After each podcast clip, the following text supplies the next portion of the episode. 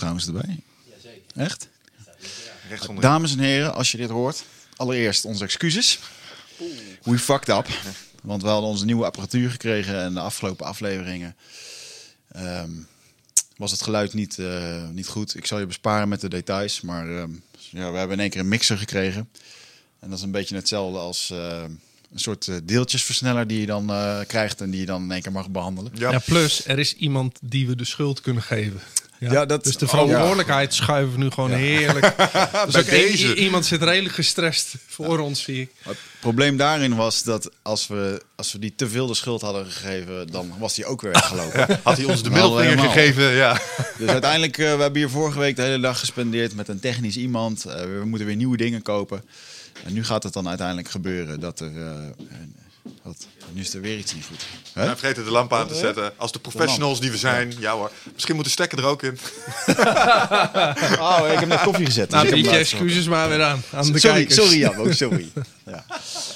Maar dit is wel hoe dat het gaat. Ja, Mensen denken allemaal dat het bij ons zo vloeiend gaat. Maar, maar in ieder geval, eh, we hebben nu dus een, eh, een of ander nieuw kastje. Dat hebben we nu nog niet. Het geluid was in de vorige podcast niet zo goed. Dat proberen we nog eventjes te herstellen. Maar ehm, wat er nu gaat komen is nog een of ander wonderkastje. En die gaat er dan voor zorgen dat er een soort zo'n goud radio geluid overheen gaat komen. Maar als het goed is, hebben we nu alles mooi ingesteld. En horen jullie ons nu goed.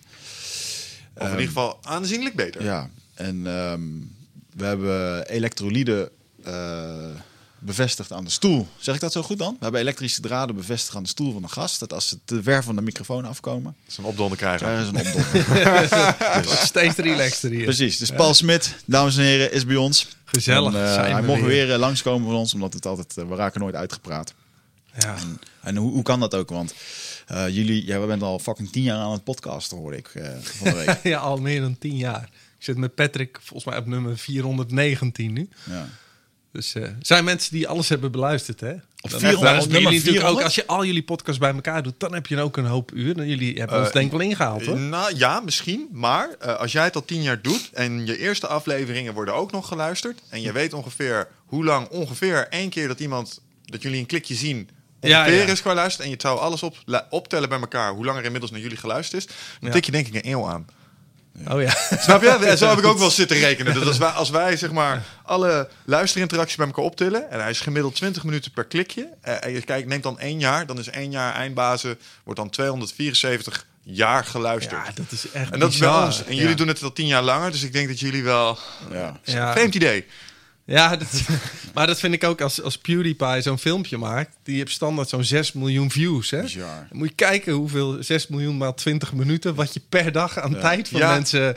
echt eh, niet normaal. ja, dat is echt absurd, ja. Weet je wat jij zou moeten hebben? Nou, Sponsors.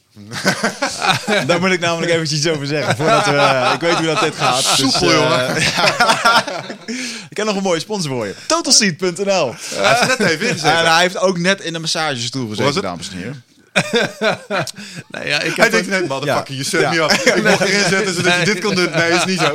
Wat vond jij van de Nou ja, Total Seat massagestoel, Paul? die, die stoel, ik heb eh, zo'n massagekussen, Ja. maar dat komt nog niet in de buurt van dit. Het was echt fantastisch. Oh, jij, jij hebt zo'n kussen wat je om je nek kan doen. En dan, nee, nee, dan ja, zit het is wel zo. zo'n van helemaal vanaf je, je rug en nek. Het is op zich, ik had namelijk wat rugklachten en toen was het heel lekker. Ja. Maar die stoel is, eh, Ja. ja, dus nou, laat ze bellen. Ja, Dan, ja, eh, nee, ja, het is zeker een mooi eh, dingetje. Ja. Ja. Eh, dus Total Seat, lieve mensen, die hebben de apparatuur betaald die wij dus al een half jaar niet goed bedienen. Maar goed. Als het straks draait, dat is helemaal geweldig. Dus ondertussen hebben we bijna dubbele kunnen uitgeven aan, aan het herstellen van dat allemaal. Maar goed, we zijn hem wel heel erg dankbaar. Bart was bij ons in de podcast, luisterde die ook nog een keertje naar. naar en ehm, eh, uiteraard de jongens van Gymbox, die... ehm, eh, want jij zegt, heb je last van je rug? Maar dan denk ik, sport jij wel? Ja, ja, ja, Ja? drie keer per week. Wat doe je dan? Ik squash, ik loop hard en ik eh, ga één keer per week met frisse tegenzin naar de sportschool. hey, jij komt uit Gouda, toch? Ja. Nou, hey, Gymbox, die heeft hun eh, voorbeeld, een zeecontainer, uitgerust als eh, eh, sportkantine, wou ik zeggen. eruit als iemand die voornamelijk in de sportkantine Ja, zit. ja, is sponsoren mijn, zitten nu allemaal zo met de, zo te denken van waar, waar hebben we ons geld Ja. uitgegeven. Maar eh, die maken dus eh, die maken dat helemaal mooi voor personal training en zo. En, die hebben een, eh, eh, hun voorbeeld staat in Gouda. Oké. Dus dat, eh dan kun je buiten sporten ook.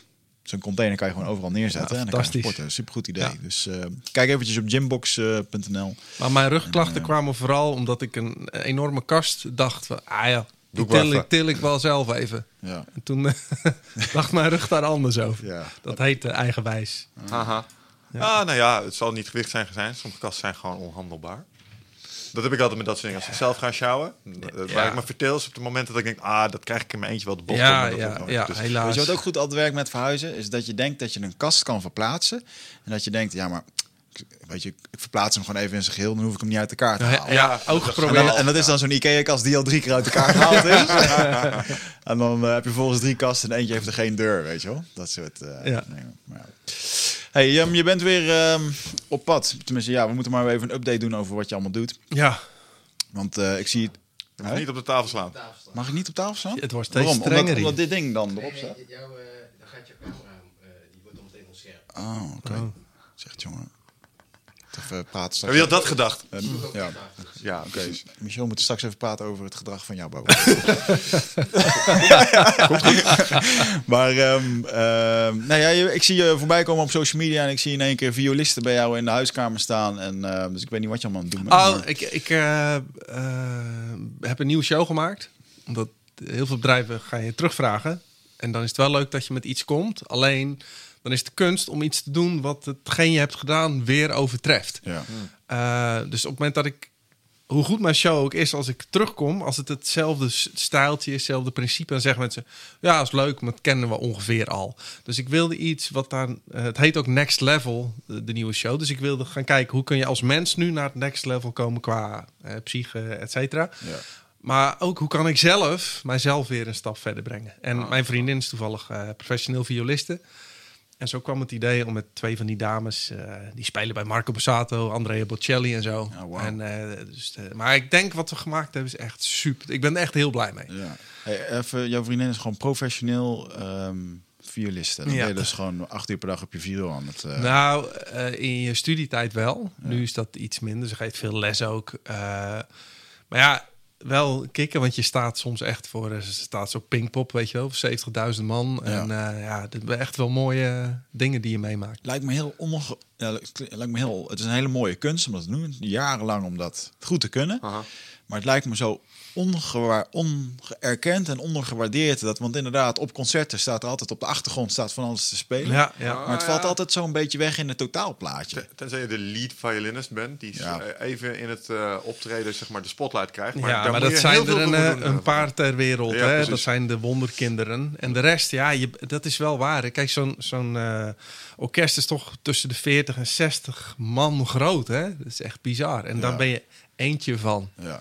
En maar dan, ze zijn zo streng voor zichzelf, joh. Want ze zijn zo perfectionistisch. En als ze dan in, in zo'n heel concert één foutje maakt, dan zeggen ze, ja, shit zeg. Ging slecht. Hoe kan ik die fout nou maken? Zeg maar, je hebt gewoon 20.000 noten goed gespeeld. Ja. Maar zo denken zij niet. Ja. Dat is echt grappig. Ik wil nog wel eens een keertje zo'n echte topdirigent zou ik wel eens een keertje in de studio willen hebben. Dat is interessant. En, eh, André en, Rieu en, en, eh, André Rieu zou ik ook nog gaan, want dat is, Nou, gewoon, dat is, gewoon, de best, dat- is gewoon de best betaalde artiest van de ja, wereld. alleen allemaal, dat is een hele slechte violist. Dat weet niemand. Plus, je gaat naar zo'n concert en is allemaal playback. Dat is allemaal ge- dus die ja. dames met wie ik speel hebben dan 10.000 uur geoefend. En dan Ja. zit je bij hem daarachter zo een beetje nep te harken. Dat, Echt? Ja, dat is echt waar. Dat is echt... Ja. Waarom dan? Omdat het gewoon niet eh, anders is. Nou, het is niet, te eh, duur, hè? Maar ook eh Dus er zit bij gewoon- Amstel Live en zo staat er zo'n orkest. En eh, ja, dan zitten die dames ook... Maar sluit ons eraan. Nee, dat hebben we al op tape staan, joh. Oh? En Maar ze spelen wel. Omdat Ze het- spelen wel, maar het wordt niet, voor niet Ah, versterkt. Dan, en dan dat zou ik daar gewoon een paar studenten zonde. neerzetten voor 5 euro per uur. Die dan gewoon. Ja, zo, ik wil er ook wel zitten hoor. ja, precies. Ja. Dat kan goedkoper dan. Ja, doe maar wat, joh. Dus jij vangt die violisten op en geeft ze dan een plekje bij jou in de show waar ze wel in de spotlight kunnen. Nou, ze vinden dat wel grappig, want ze zeggen... nu staan wij twee eh, redelijk op de voorgrond opeens. Terwijl we altijd vallen in zo'n eh, ja. zo'n veilige haven. Ja, ja, ja, Dus, ja. dus eh, ik zie nu pas dat ze echt wel goed aan het oefenen zijn. Ja, ja. Maar goed, ze zijn ook... Ik vind het zo knap. Wij doen een stuk uit Bohemian Rhapsody. Ja. En dan zit die solo van Brian May. Nou, en dan, eh, dan gaan we dan voor het eerst oefenen. En zij leest dat van papier, hè. Dus dan denk ik... Ja, ik, ik moet op die solo echt weken oefenen. Jij gaat elektrisch gitaar En dan, spelen, en, eh, nee, ik speel akoestisch. Ik speel die solo niet. Ik eh, ondersteun wat meer. En dan nou, spelen ze dat gewoon in één keer goed. Ja, dat is voor mij echt... En zij Ja. zeggen, ja, maar het staat er toch? Ik kan het toch lezen? Maar ik, eh, hè? Maar ja, dat is echt 10.000 uur gewoon alleen maar je hele jeugd oefenen, oefenen, oefenen. Dat, dat is het enige. Ja. Jij speelt de gitaar toch zelf? Ja, ja. Voor de, wel echt? Want ik heb jou... Ja, ik heb leuk, jou- ik heb gitaar, jou- jawel. nee, Dat is ik- ook leuk, ja. Ik heb jou, ja, je zit nu over André Rieu, maar ik heb jou ook een keertje, eh, volgens mij, eh, Guns N' Roses zien spelen. ja. En volgens mij was dat ook niet live, eh, dat je dat echt eh, deed, toch? Dat was Jawel. ook wel, Nee, ho, ho, ho. Ik, ik- nee, ik zing en speel altijd live. Oké. En het is, ik heb wel eens dat mensen komen vragen dat je die artiesten nadeed. Stond dat nou op tape? Nou, dat is echt een fijn compliment. Want dan was het dus zo geloofwaardig. Nee, nee, ik, eh, ik, ik doe dat echt. Nou, Ja. Maar wat, dat is ook wel een operatie dan voor als je dan gaat spreken bij een bedrijf. Want dan moeten straks die twee dames met je mee, iedere keer. Ja, dus de de show wordt natuurlijk iets duurder. Eh, ehm, en het is technisch vereist het meer. Maar goed, dat is voor mezelf ook een uitdaging. En kijk, als je dit neerzet op je congres, heb je echt iets wat totaal uniek is. En, eh, en dat is mijn hele insteek. En dan moet ik iets meer moeite doen. Maar goed, dat eh Het is ja, het houdt het voor een mezelf waanzinnige eh, unique selling point. Dat je kan zeggen, ja, de show kost 10.000 euro. En dan zeggen ze, oh, vind ik wel duur. En dan zeg je, ja, maar luister, het is nog altijd goedkoper dan André Rieu. En het is echt gespeeld. Ja. en als je het dan vergelijkt met je vorige lezing, die toch wel sterk wat inhoud had en wat kennis en, en dat soort dingen, dat zit hier ook nog steeds in? Ja, dat zit hier ook in. Hè. Dus het is ook humor eh, en neurowetenschap gemengd. En alleen dit wordt veel meer aangekleed met, met korte muziekstukken, imitaties en eh, een beetje, ja, we halen alles Dus een uit soort neuro-cabaret theatershow. eh, gaat Nou ja, dat is wel goed verwoord, denk ik. Ja. ja. Ja. Gaaf. ja, ik, ja leuk. Vind je het Eh, dan, Sowieso uniek. ja. Eh, ja. ja, nou dit bestaat nog niet, dus dan vind ik het leuk. Wat vind je leuker in het theater of in bij een bedrijf? Eh, eh, nou, ik, ik heb vaak dat ook bedrijven theaters huren. En, en theater is sowieso altijd heerlijk. Of het nu gewoon voor regulier publiek is of, of bedrijven. Maar in een theater, dan klopt alles. Hè? De techniek klopt, dat zul je ook merken. Dan sta je al 4-0 voor voordat je begint. En als je, dat hebben wij ook, hè, dan staan we in zo'n Van de Valk zaaltje ergens achteraf zonder daglicht. Kloten met je beamer. Ja. Dus de, de beamer is flats en dan komt het geluid uit van die speakertjes uit het plafond. En dan, eh, ja, dan sta je gewoon 3-0 achter voordat je begint. En eh, dat is altijd het compromis wat je... Ja. Ik had laatst een lezing waar ik een... eh, oh ja, ik had laatst een lezing. Moest ik al om lachen. Kreeg ik achteraf kreeg ik een review van het bedrijf. Eh, en eh, via het boekingsbureau waar ik meteen aan werk. van, eh, ze vonden het wel goed. Alleen ze hadden graag wat meer foto's willen zien. Van, van de Indianenstam en dat soort dingen. En toen dacht ik, motherfuckers. Ik heb daar gewoon... Ik stond ze hadden een of ander zaaltje gehuurd. En daar was iemand van de techniek. Die kon dan de beamer bedienen. Dus ik, dus ik ging van tevoren even testen. Ik had nog 10 minuten om alles te doen. En ze waren bezig, dus daarvoor konden ze niks doen. En ik zie die mevrouw achter de balie, die absoluut geen beamer-technicus was. Die stond gewoon met een, met een schort eigenlijk bier te tappen. En die drukt op een paar knoppen en in één keer springt dat beeld ondersteboven. zo, zo, ja, en nu dan, weet je wel? En die vrouw echt zo... Dat is wel heel erg vreemd. Ja, het het beeld, nou, de beamer, dat dacht ik, ja, nee, ja, je hebt net ook nog geduwd. Dat kan gewoon ook wel weer terug. Nou, toen hebben ze met drie man, stonden ze op één afstandsbediening Ah, en ah. bellen met de techniek. En vervolgens begon het ding helemaal te knipperen. Dus op een gegeven moment, ik, ik heb eigenlijk gewoon een uur lang zitten kletsen. Terwijl het keukenpersoneel bezig was om de beamer te Ah, regelen. dat, verschrikkelijk. en, en dat ging maar door en de hele tijd van die flitsen alsof het een soort storing was. En dus dat ik dat achteraf terugkreeg te horen van we hadden wat meer foto's willen zien. Dacht ik, ja, dat lag niet aan mij. Ah. Goed. Maar uiteindelijk dan ook wel weer de kunst om dan eh, niet te... eh, gelukkig heb ik Maar maar drie, soms vind ik, dan maakt een bedrijf het wel erg moeilijk. Ik had toevallig vorige maand, ik word ingehuurd gewoon voor de volle gage. Nou, eh, ik stuur mijn rider, die weten alles. En dan kom ik daar en is het in een fabriekshal, staat er een podiumpje Ja. met twee schermpjes. Cool. Ik zei, oké. Maar alle machines draaiden. Het was een bloemhandel, dus ik hoorde... Gong, gong, gong, gong, weet je wel? Dus ik zei, oké, nou dat zal wel uitgaan zo. En de directeur die komt op. En eh, nou, goedenavond. Gong, gong, gong. En ik zo, ah, is dit, waar staat de camera, weet je wel? En eh, dus die man die ging, die zakte echt door de grond aan. Want, want niemand luistert. En de helft van het publiek stond ook nog met bier in hun handen. Oh, TL licht aan. En eh, ja, hier is eh, Paul Smit.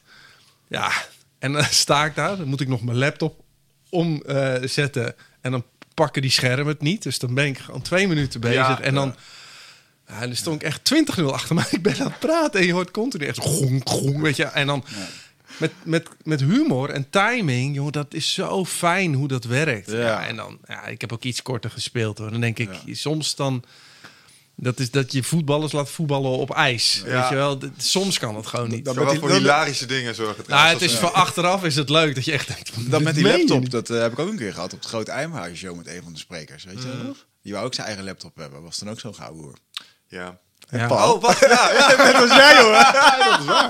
Dat is waar ja. Nee, maar toen ging het wel goed. Ja, ja. Uiteindelijk. Ja. Zeikers. Nee. Nee. nee, kijk, luister. Ik, luister, ik heb allemaal filmpjes gekoppeld in mijn presentatie. Dus als ik dan op jullie laptop zet, Ja, dan weet je ik dat al. gezeik weer, Dan ja. komt het lettertype niet, het filmpje is de. hè? Ja, zeker ja.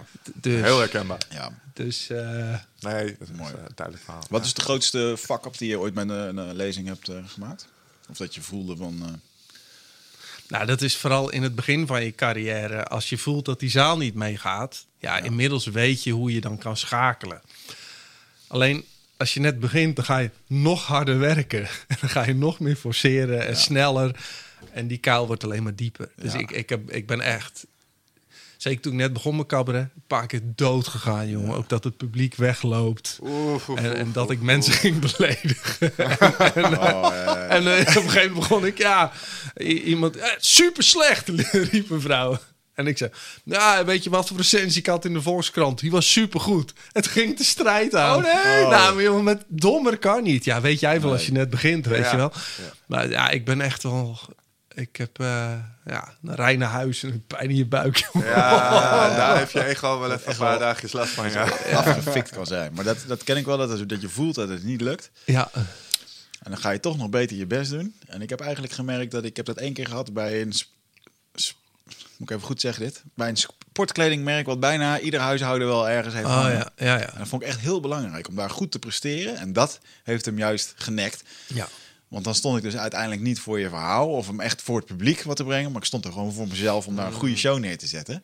En dat, dat, dat voelde iedereen tijdens het ding. En ook uiteindelijk in de feedback kreeg ik dat dan toch Ja, terug. Dat is voor mij ook ah, een waardevolle les geweest. Maar het geld, en dat is met alles met ondernemen denken, of je nou masterclasses geeft of spreekt, kilometers maken is Ja. uiteindelijk Ja. datgene wat je het verste brengt. Is, is het dan met, bij jullie op de... Want ik herken het een beetje. Ik, ik bespreek soms dingen en dan verlies ik ze op de inhoud. Oh ja, ja. En, en daar- voor, vroeger was ik daar super purist in. Ik heb een heel stuk, dus dan noem ik mijn eh, automatisch denken vaccinatie. Law of Attraction, The Secret. Hou op jongens, weet je wel. En dat zette ik vroeger best wel stevig neer. En als er dan zo af en toe iemand is- tussen zat die, die daar wel... en, dan, nou, nou, ik zie dat toch wel... Hey, kom op, hè, deterministisch universum. pop, pop, pop. en dan zag je gewoon een aantal mensen van... Hé, hey, gast, kom op. Laat mensen een beetje hun waarde, weet je wel. En dat ik zo op de inhoud dus Ja. zeg maar kwijtraakte omdat ik daar zelf wat te puristisch in was. Ja. Zit het hem daar bij jou in? Of is het gewoon, eh, je maakt grapjes, landen niet? Of... Nou, bij mij zit het. Ik focus vooral op humor. Hè? Dus qua inhoud is het allemaal nog eh, goed te behappen en, en eh, ook heel concreet voor mensen. Maar ik herken wel met toen ik de eerste non-duale lezingen die ik gaf, was ik net zo. Hè? Dus als iemand maar begon over, eh, weet ik veel, reïncarnatie of law of attraction, ja, dan ging ik daar à la Tony Parsons snoeiradicaal op in. En dat klang, weet je. Maar is uiteindelijk sta je natuurlijk je eigen ego daar eh, te botvieren. Want je zegt gewoon, oh, ik weet het lekker beter dan jullie. Ja. En omdat jullie geld hebben betaald, luister je naar mij. Ja. Dus daar ben ik... Ik heb laatst weer een paar van die bijeenkomstjes gedaan. En dan merk ik dat het veel milder is. Dat iemand, nou, ik denk daar ook anders over. Zeg ik, nou, dan is wat er gebeurt. Dat je er anders over denkt. Ja, en dan Dus, haal je schouders eh, op en denk je het zal wel. punt. Ja. Ja, Ik heb wel eens een ik dat wel, ik ja. heb wel eens een spreker horen zeggen: wie staat er hier op het podium? Jij of ik? Ja, echt gewoon fouter dan dat kan niet, weet je ja, poe, poe. Eh, rule number one, I'm always right. Ja. Rule number two, rule number one. Ja. Ja. Hey, nog een vraag over je nieuwe show. Hè? Want eh, je gaat hier nu muziek bij gebruiken. Je doet ook dingen met eh, neurowetenschap. Zet je de muziek nog in om eh, bepaalde kwartjes te laten vallen? Of eh, bepaalde dingen te laten gebeuren waardoor mensen denken... Oh, kijk, dit is... Nou, het. eh, juist. Ehm, ik merk namelijk als ik nu in mijn normale show... soms doe ik wat artiesten na. En dat opent het publiek dusdanig... dat het daarna is die flow nog beter na dat zingen. En dus sowieso opent muziek. En ten tweede leg ik ook neurowetenschappelijk uit... hoe dat dan werkt in het brein. Dus ik zeg in de show ook heel duidelijk van... als je iets rationeel over wilt brengen... moet je het brein emotioneel raken. Dus alles waarbij je emotie creëert, dat is wat mensen uiteindelijk bijblijft. Dan heb ik een heel simpel voorbeeld van wie weet er nog waar die was op 9-11. Nou, dat weet iedereen, zelfs Ja. in detail. Dat komt, dat was een grote emotie. En jouw brein koppelt een grote emotie. Dat gaat het geheugen in. Hè, dus je ook eh, je, je eerste vriendinnetje, de bevalling eh, van, eh, van je, je vrouw. Of dat soort grote momenten blijven je altijd bij. En, en wat bedrijven niet zo goed doen, is die gaan rationeel daar informatie dumpen over hun mensen. En dat vergeet het brein, want die wil energie besparen. En, dus, en dus leg ik ook uit met muziek, hoe ze dat in de muziek doen. En dus op een gegeven moment stel ik een heel stuk over piraten. En dan spelen we een stuk uit Pirates of the Caribbean. Ja, ja, ja, ja. En daardoor onthoud jij de boodschap die ik heb verteld. Ja. Dus, dus het is continu gekoppeld. En ik leg uit hoe innovatie en creativiteit werken in het brein en hoe muzikanten dat doen. Dus ik heb wel leuke eh, eh, bruggetjes eh, bedacht. Mm, ik vind het heel irritant om te horen. Want als ik dus beter wil worden wat ik doe, moet ik gaan leren piano spelen. Is eigenlijk wat ik... eh, Nou, nee, het, het- gaat erom dat je de, een, de emotie creëert. Nee, ik snap het. Maar En- muziek is natuurlijk een fantastische manier om dat te doen. Ja. Ik bedoel, als je gitaar kunt spelen en je kan een, eh, een goed stuk spelen... waar iedereen een beetje van in een fijne stemming komt. Dus eh, wat eh, humor zou ook een manier zijn om die emotionele respons te triggeren? Ja, kijk, waar triggert het brein op? Dat is sowieso humor. Het brein triggert op eh, muziek. En Ja. dat zit hem er ook vol- vooral in dat het brein triggert op herkenbaarheid. En dus ook als wij in de podcast situaties bespreken die herkenbaar zijn, dan haak je aan. Dus Ja, alles wat jij in een training zegt en concrete herkenbare voorbeelden geeft, daar, dat vindt het brein interessant. Ik weet zeker dat jij jouw masterclasses, durf ik echt te zeggen, dat je die 200 meer impact kan laten hebben als jij meer over jezelf vertelt. Nog meer. Ik vind dat je niet veel over jezelf vertelt. Niet de verhalen die, eh, die, we- die dan echt raken, zeg maar. Hè, bijvoorbeeld, we hebben wel eens over gehad dat jij, ja, ik vind dat jij relatief eh, weinig bijvoorbeeld deelt over wat er met je moeder is gebeurd en de lessen die je eruit hebt. Terwijl dat is waar mensen denken, oh shit, dat is echt wel... eh, Oh, ja. zo. Ja, ja, ja. Weet je? Maar dat is toch dat is waar je eigenlijk op doelt. En dat, je- dat je dan die informatie deelt om, om misschien hebben mensen herkennen zich in dat verhaal. Ja. En dan deel je informatie waarmee ze wat kunnen. En dan is het een soort van. Ja, ja ik snap het. En, ehm, ja, herken ik. ben niet heel genegen om dat heel snel te doen, maar ik zet hem wel eens in. En dan is het ook... ehm, ja, eh, ik vind het eigenlijk een kuttrucje. Maar als ik eh, in moeilijke gesprekken kom... en het gaat bijvoorbeeld over doorzetten en zo... en ik wil mezelf even valideren... zo van, hey, maar ik weet echt wel hoe het is om af te zien... dan wil ik nog wel eens uit dat soort ervaringen putten... Hmm. Maar tegelijkertijd denk ik altijd een beetje... ja, maar daarmee ben ik een beetje me gelijk aan het halen of zo. Ja, maar je zegt het zelf wel. Je bent jezelf aan het valideren. Maar dat hoeft niet. Ja. Je kan toch gewoon het voorbeeld noemen van... joh, eh, in moeilijke situaties moet je bepaalde beslissing maken. En dan, dan vertel je gewoon dat verhaal. Ja. Toen ik laatst in die spreekstraining was in Amerika... zei die man het heel mooi. Hij zegt het laatste wat mensen willen zien... is dat jij op een podium staat een verhaal te vertellen... en dat het een zwaar iets is waarbij je staat te snotteren en te huilen... dat je het eigenlijk nog niet verwerkt hebt. Want dan komt het, dan komt het zo hard bij mensen binnen... dat het een soort van oeh, weet je wel? Nou, maar het, het, het- het komt ook een beetje. eh, heel veel mensen beginnen hun levensverhaal te vertellen, ook in cabaret veel hoor. Mhm. Eh, om hun eigen psychische pijntjes en, en onverwerkte dingen op het podium. Eh Dat is een soort therapie. Ja, en dat, dat is altijd pijnlijk. Ja, maar het is veel mooier dat als jij zelf daarmee in balans bent en Ja. dan iets vertelt wat mensen kunnen herkennen, Ja. dan vinden mensen het interessant. En ik denk dat het echt grappig grappig wordt op het moment dat mensen in de gaten hebben dat je je pijn voorbij bent, erop terug kan kijken en er dan mee kan spotten. Ja. Want dan wordt het Ja. echt Ja. grappig. ja. Ik heb dit ook gehad, weet je nog, met die... eh, ik heb een eh, lezing, die staat ook online op YouTube... met eh, persoonlijke ontwikkeling op psychedelische middelen. Dat was eigenlijk mijn eerste keer dat ik er echt publiekelijk over vertelde. Toen vertelde ik ook wat dingen over mijn broer. Toen stond ik ook echt wel gewoon... met- Toen merkte ik gewoon, toen was nog niet verwerkt. Oh ja. En als ik dat nu, als ik dat verhaal nu vertel, dan heeft het een andere context. Een Mm. andere dingen is het veel luchtiger. En dan, maar dat is wel eh grappig, nu je dat zegt. Daar kan ik wel, eh, ja, kan je de vooruitgang in zien. Ja. Ja. Maar herkenning, ja. Ik, eh, Ja, het, is, het is humor, het is herkenning en verwondering. En dat, dat doet een magician. Die, die doet iets waarbij ik denk, "Hé, hoe kan dat nou? Ja. Ja. Maar dit geldt ook als je bepaalde statistieken doet. En mensen zo, oh, inderdaad, is dat zo? Dus de, de, het, oh, dat wist ik niet principe is dat haast. Dus verwondering is ook waar het brein eh, op triggert. Dus, maar de, maar die, die pilaren, de kunst is wel om die in je trainingen en, en, en speeches eh, te integreren. Want dan weet je, op dit soort momenten haakt het publiek aan. Mhm. Plus het publiek krijgt meer energie dan dat het ze energie kost. Want veel sprekers die ik zie, en je ziet zeker door die TED-talks... is het, het spreken echt gedevalueerd tot een dieptepunt. Dat iedereen denkt, als ik maar een powerpointje heb en, en heel veel informatie vertel... is het interessant. Nee, dat kost het publiek energie. En je wil juist dat ze met meer energie naar huis gaan. En dat is wat een cabaretier alleen maar doet. Hè? Die eh, geeft je een boost. En dat is de kunst eigenlijk. Ja. ja. Ben je ook van mening dat, ehm, ik heb wel eens geleerd dat als je mensen nieuwe informatie wil geven of je wil ze als het ware hun geest prikkelen, dat je ook iets controversieels zou kunnen zeggen. Omdat dat ook heel erg eh, een soort vanzelfde prikkeling geeft. Valt dat dan in verwondering, de categorie? van? Ja, dat is de verwondering. Hè? Dat doen ze bij de radio ook heel veel. Dan, eh, dan zeggen ze niet, nou, ik, daar heb ik misschien iets andere mening over. Zeggen ze, totale onzin. Ja. Het Johan Derksen principe. En door dat te doen, geef je het brein even die verwondering van... oh, wat komt er dan nu? Dus dat is wel een, een trucje wat ja, werkt. is dat, de eh, clickbait valt ook een beetje in die categorie. Juist, juist. Ja. En, Het eh, uitvergroten. ja, maar dat maakt ook dat verwonderen in eh, de negatieve aspecten ervan, denk ik, meer het angstgedeelte prikkelen.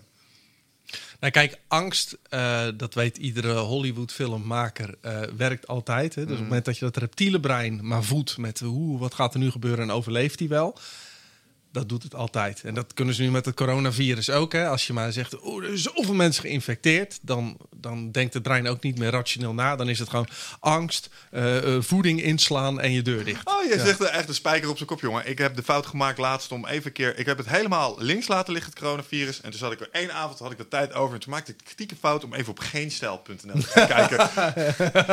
toen gingen alle preppenneigingen weer even 100% aan. Ik zat een kwartier later met vrienden. Hey, misschien moeten we toch maar gewoon een paar blikjes eh, inslaan. Haal even wat extra toiletpapier, die vriezer. Hoeveel zit daar nog in, weet je wel? Denk, oh, jezus. En, dan- en dan kom je daarna kom je er een soort van uit. En dan denk je, Jezus Christus, man, waar maakte ik me... Weet je wel, dan is het weer overdag. En dan Ja. is dat stukje angst is weer een klein beetje weg. Dan denk je, oh, dat was raar. Waar maakte ik me eigenlijk druk om? Totdat je weer wat later op de dag bent en je, en je gaat weer eens even op nu.nl kijken. Ja, en dan, dat is natuurlijk het, het is alles wat het reptiele brein wordt getriggerd. Daarbij schakelt die neocortex uit. Dus het enigszins rationeel nadenken en relativeren is weg. Ja. ja. en dan zie je dat mensen in blinde paniek eh, Nou, en, extreme dingen doen. en wat, er, wat er interessant is, waar ik mij dus weer mee op het rechte pad kijk, dan, dan lees ik zo'n artikel en dan staat er onderaan staan de vier bullet points. Oh ja. en, de, en dat zijn degenen die het dan fixen voor me. Dat zijn de eigenlijke feitelijkheden. Er staan 5000 woorden over hoe slecht het allemaal Oh is, ja, hoe besmettelijk. En er Ja. staan eronder staat er een bullet staan vier punten. Eh, het komt uit origineel uit eh, China. Eh, het treft eh voornaam, eh, je krijgt milde griepsymptomen. En op dit moment zijn alle sterfgevallen beperkt tot oudere mensen en ernstig zieken. Ja. En ik lees dat en ik denk, oh. Oh. Het zijn, het zijn er wereld, wereldwijd 3000 en, eh, en per dag sterven er iets van eh, Ja. 30.000 mensen aan de hongernood en 650.000 aan de griep, weet je wel. En Dat wat ze er ook dat niet bij vertellen. Ja, ja. Want Nou- ze, ze melden alleen de cijfers van de besmette gevallen. Ondertussen is er een andere grafiek waar je ook de mensen die genezen zijn gewoon keurig in kunt volgen. Ja. Die loopt overigens in de pas. Ja. De eerste 96-jarige is er ook alweer van genezen. Ja. Hoor je ook niks over, weet je wel. Dus ja, nee. Maar stel hè, dat bij de eerstvolgende griepepidemie ze precies hetzelfde in, in de media gooien zoals nu. Dat is nog veel extremer wat je zei. 650.000 doden. En nu zag ik toevallig op, op nu.nl zo'n zo'n kaart van Nederland met alle besmette mensen. Maar het is twee uit Utrecht, één uit Eindhoven. Het is allemaal niks. Maar als je dat met griep gaat doen, dan raken mensen echt in Ik paniek. zag ook één artikel over dat er nog iemand in Utrecht was gevonden. En er stond echt zo, "Ah, corona. De man is gewoon bij zinnen en kan... En, of hij is bij zinnen en hij kan, eh, hij kan praten. Dacht ik echt, dat- ja, no shit. Hij is gewoon verkouden. Het is gewoon een griepje, mensen. Alleen, het zit iets dieper in de longen dan de normale griep. Ja. Is dat het? Eh, wa- Waardoor het gewoon, eh, ja, de oude mensen hebben daar dus moeite van om te genezen. Dat China is wel bijzonder hoe dat het dan. ehm, is, dat is niet echt een democratie, maar ze proberen natuurlijk alles helemaal weg te moffelen. Het schijnt nu dat ze al die artikelen aan het wegmoffelen zijn. Oh ja. En dat je die mensen die daar in flatgebouwen zitten, die moeten allemaal binnen blijven. Er mag één, één iemand per persoon, per huishouden mag naar buiten, maar die moet wel gecontroleerd worden. Maar dan moet je naar een controlestation. En daar is het zo ontzettend druk dat ze niet iedereen kunnen helpen. Dus je mag ook eigenlijk niet naar buiten. Eh, maar dat proberen ze echt op. Ja, je, je hoort daar Maar heb je gewoon. gezien eh, dan? Ze, ze vergrendelen daar gewoon deuren. ja, bizar. Dus voor, je zit in je huis. Ja. Stopt een bus voor je huis. Ja. Ja, die begint ineens een klem op je deur te monteren. Jij zo, hé, hey, wat ben je aan het doen? Ja, sorry, je zit in quarantaine. Ja, ik wil naar de winkel. Fuck you, je blijft binnen. Er staan twee politieagenten staan er gewoon achter zo. Wat je doen dan? Dat is wat er gebeurt. Bizar. Ja. Bizar, bizar. Nee, nou ja, China in dat opzicht heeft wel vaker laten zien. Never waste a good crisis. Eh, je, je, kun- je kunt hier ook weer een paar meters maken in je totalitaire regime. Ja. eh, Nou ja, die uitrollen. politiestaat kun je verder erin duwen. Zuid-Korea had ook wel een, een paar eh, van dat soort streken inderdaad. Van mensen stonden echt mensen urenlang in de rij om getest te worden of eh, Ah ja. allemaal als een soort van. eh, Ja, en met die, met die bevolkingsconcentraties eh, is het ook wel terecht dat je er iets aan doet. Ik bedoel, je, je moet eh, Dat is heel de ellende, zich, man. eh, verspreidt. Het is niet zomaar. Ik bedoel, eh, ja.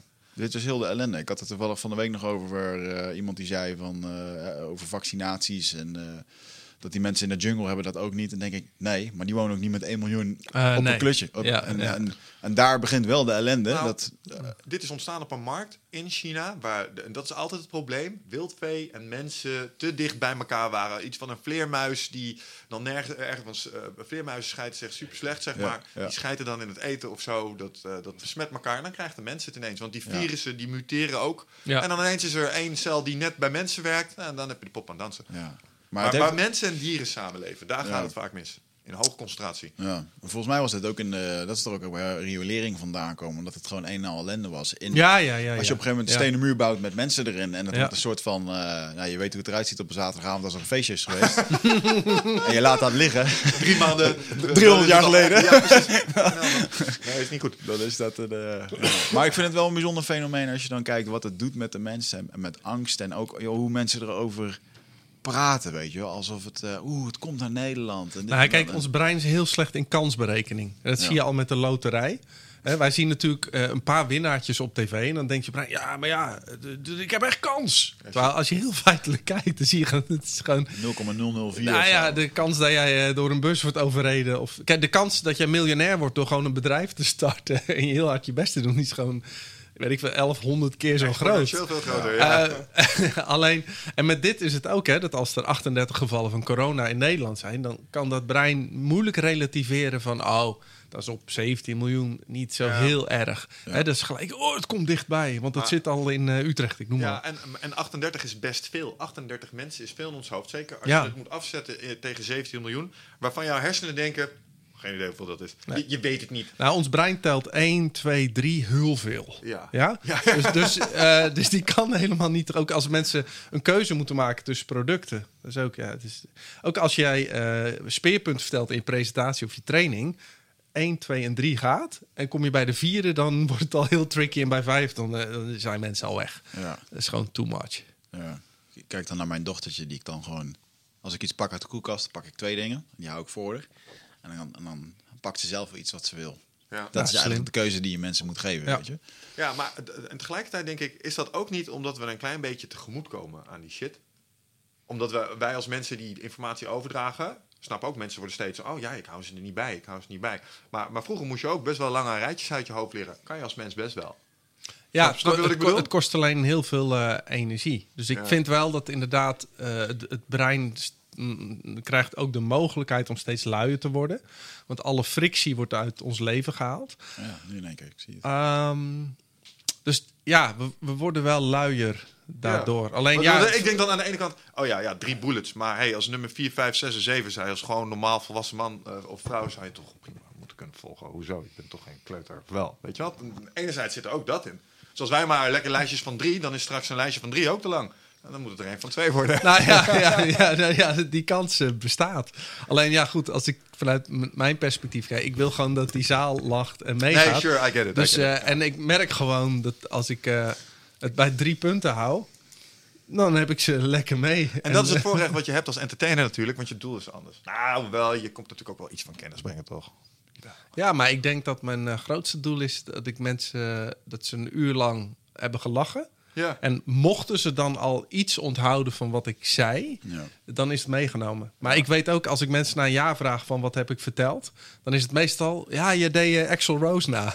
Ja, ja. Want dat was de grootste emotie in de show. Ja. En dat koppelt het brein. Ik ben eh, ja. Ah, echt compleet ingegaan op eh, eh, diepe waarheden van de menselijke aard, non-dualistisch, vrije wil. Echt cruciaal voor wat dat betekent voor jou als mens en wat houden ze van over? Ja, Axel Roos.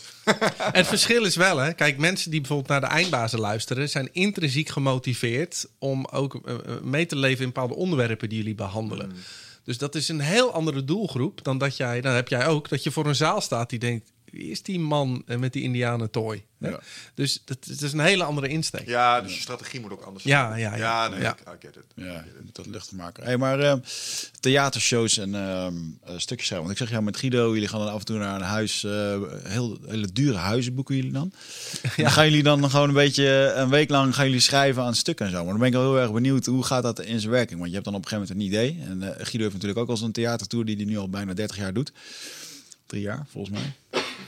Eh, Die- ja, die masterclass gelukt, Ja, ja. nou, hij komt nu met een nieuwe show weer en een oudejaarsconferentie. Dus dat Ah, ja. wordt wel eh, veel in één keer. Ja, maar ik vind het wel mooi dat het zo lang succes mag hebben. Dat het een, eh, nou, het is ook, kijk, die, die zo'n masterclass geluk doe je ook wat minder vaak. Speel je die per maand dan een normale theatertour. Hè? En bij een theatertour is het normaal eh, gebruikelijk dat je twee jaar lang door alle theaters raced en dan weer met wat nieuws komt. Ik dacht, oh, maar ik volg hem natuurlijk op Instagram en dan zie ik wel echt, denk ik, fuck, je echt er veel op, veel op, jongen, met die, uh, met die masterclass geluk. Ja, ja, nee, En, maar die uh, loopt uh, gewoon goed. Bizar dat het echt, Ja. echt een mooi concept heeft hij daar geraakt. Ja. En is ook een leuke show. Um, maar dan ben ik toch heel erg benieuwd wat uh, jullie sluiten jezelf dan op in zo'n zo'n mooie villa en dan um, buiten de flauwe Instagram filmpjes zal er ook hard gewerkt worden. Maar wat, wat, wat, schrijven jullie dan? Wat gaan jullie dan? Hoe gaat dat in zijn werk? Wij maken eerst allemaal losse notities. En uh, Michiel en Pieter die schrijven ook uh, her en der mee. Die leveren altijd allemaal losse grappen aan. Dus die komen ook met 30 A4'tjes, maar allemaal hersenspinsels. Dat zijn mensen die grappen bedenken. Ja, Pieter Jouke en Michiel Perenboom. Okay. Zeer, zeer. Ja, het is echt zo grappig zijn die lui. Okay. En um, de, dus doe het meestal met z'n vieren. Dus dan heb je allemaal uh, A4'tjes met uh, teksten. En dan, uh, zeker bij een oudejaarsconferentie, dan pak je gewoon wat thema's. Dat doet Guido meestal. Die zet al wat gebeurtenissen op een rij. En dan, ja, dan gooien wij zelf al onze hersenspinsels erbij. en dan wordt het puzzelen. En dat doen we meestal een Adam Brown Week. En dan ga je themaatjes maken. En dan, ja, je hebt natuurlijk heel veel theaterwetten die je verwerkt. Hè? Dus, dus je begint een stuk, dat begint altijd met een sterke grap. Dan heb je de medium grapjes tussendoor. En dan bouwt hij op naar je hoofdgrap. Ja. En bij de hoofdgrap keer je weer naar het nieuwe thema. Ja. Dus dat is een bepaald ritme wat je, uh, waarop je schrijft. En uh, ja, dat doen we nu al zo lang dat het wel makkelijker wordt, moet ik Ja. zeggen. Je, je snapt de technieken nu uh, beter. Dus maar als je ons ziet schrijven, dat is echt heel saai hoor. Wij zijn echt heel serieus. En uh, oh, dan doen Dus we heel serieus een grap te beschrijven. De grap doen we zo en dan doen we dit. En dat is ook grappig. En dan voegen we dit wel even toe. En oh, is goed. Dus, Maar je moet wel weten of het grappig is. Dat doe je dan met een proeftheaterronde of zo. nou ja, kijk, je, na twintig jaar weet je ongeveer wel waar het publiek om lacht. Ja. Uh, alleen uh, is het daarna de kunst, dat zijn eerste 40 try-outs, heeft hij om het heel scherp te maken. Ja. Want je maakt het pas scherp als je voor het publiek staat. Ja. Ja, wat, want- zijn, wat zijn echt gegarandeerde lachhalen? Dus als je zo'n grap... Oké, we, hebben een, eh, een goede opener. We hebben een eh, paar tussengrapjes. We hebben, we hebben de hoofdgrap. En de hoofdgrap, nou, dan hebben we drie trucjes waar we uit kunnen kiezen... om hem echt zo sterk mogelijk te maken. Kun je op dat niveau eh, praten over grappen? Ja, ja je, je, er zijn een aantal switcheroo, vormen, punchline klaarzetten, compleet de andere kant op gaan. kant, of je, denkt, je laat mensen A denken en het is B. Of Ja, het ja, is iets uitvergroten. Of je imiteert iets. Eh, of je maakt het absurdistisch. Of je trekt een scheve vergelijking. Eh dat zijn allemaal methoden Ja, wa- waardoor het brein lacht. Hmm. Dus het brein, het lachen is eigenlijk eh, een emotionele ontlading. Hè? Dus op het moment dat het brein ergens heen denkt en het is iets anders, dan krijg je zo ha ha ha ha. Ja. Dus meer is het niet. Grappig. Maar ook de herkenbaarheid weer. Hè? Dus ik, ik- we hadden ooit zo'n grap, die heb ik ook wel eens in mijn show. Van, we, we zijn hele routinematige mensen. Doen alles vanuit routine om energie te besparen. Dus nou moet je vanavond maar eens testen als je naar bed gaat. Dan moet je eens even aan de andere kant van bed gaan liggen. Nou, dan beeld ik helemaal uit wat jouw partner dan doet, dat hij mentaal crasht. Ja, maar eh, hoe zit dat nou? En doordat je dat dan uitbeeldt, dan kunnen mensen herkennen dat. En die denken ook, ja, als ik dat vanavond doe, heb ik dat dus ook. Aha. Nou, en als je dat helemaal uitspeelt, dan krijg je gewoon gegarandeerd een, eh, een lach. Ja. Dat soort dingetjes. Ja, ja, ja. Dus, maar het is, wordt haast wiskunde soms hoor. Eh, gewoon humor. ja. Ja, ja, en op een gegeven moment, vooral Netflix heeft natuurlijk heel veel specials gereleased de laatste tijd. En dan zie je ook dat sommige comedians, die gebruiken, dat, dan, die hebben één techniekje en dat is dan een beetje hun spiel. Ja, ja, ja. Maar eentje die had de, alles wat hij zei, tegen, wat je zei volgens mij, de, de, het tegenovergestelde was waar of iets onverwachts was Ja. waar. Van, van, ja, ik word, ik word eindelijk vader. Na heel veel proberen, het was lang proberen. Mijn zusje en ik weten nog niet hoe we het gaan noemen. Weet je wel, dat soort dingen. Ja, ik- dat soort dingen. Ja. Maar ik vond die, die, die, teru- dit terugkomen. Guido deed het ook heel goed in zijn show. Want ik ben daar wel echt even heen gegaan. Van oké, eh, eh, ik was toen uitgenodigd omdat ik mijn eigen ambities had uitgesproken van oké, ik wil ook een keer zo'n theatershow van 90 minuten. Dus hij kom maar langs.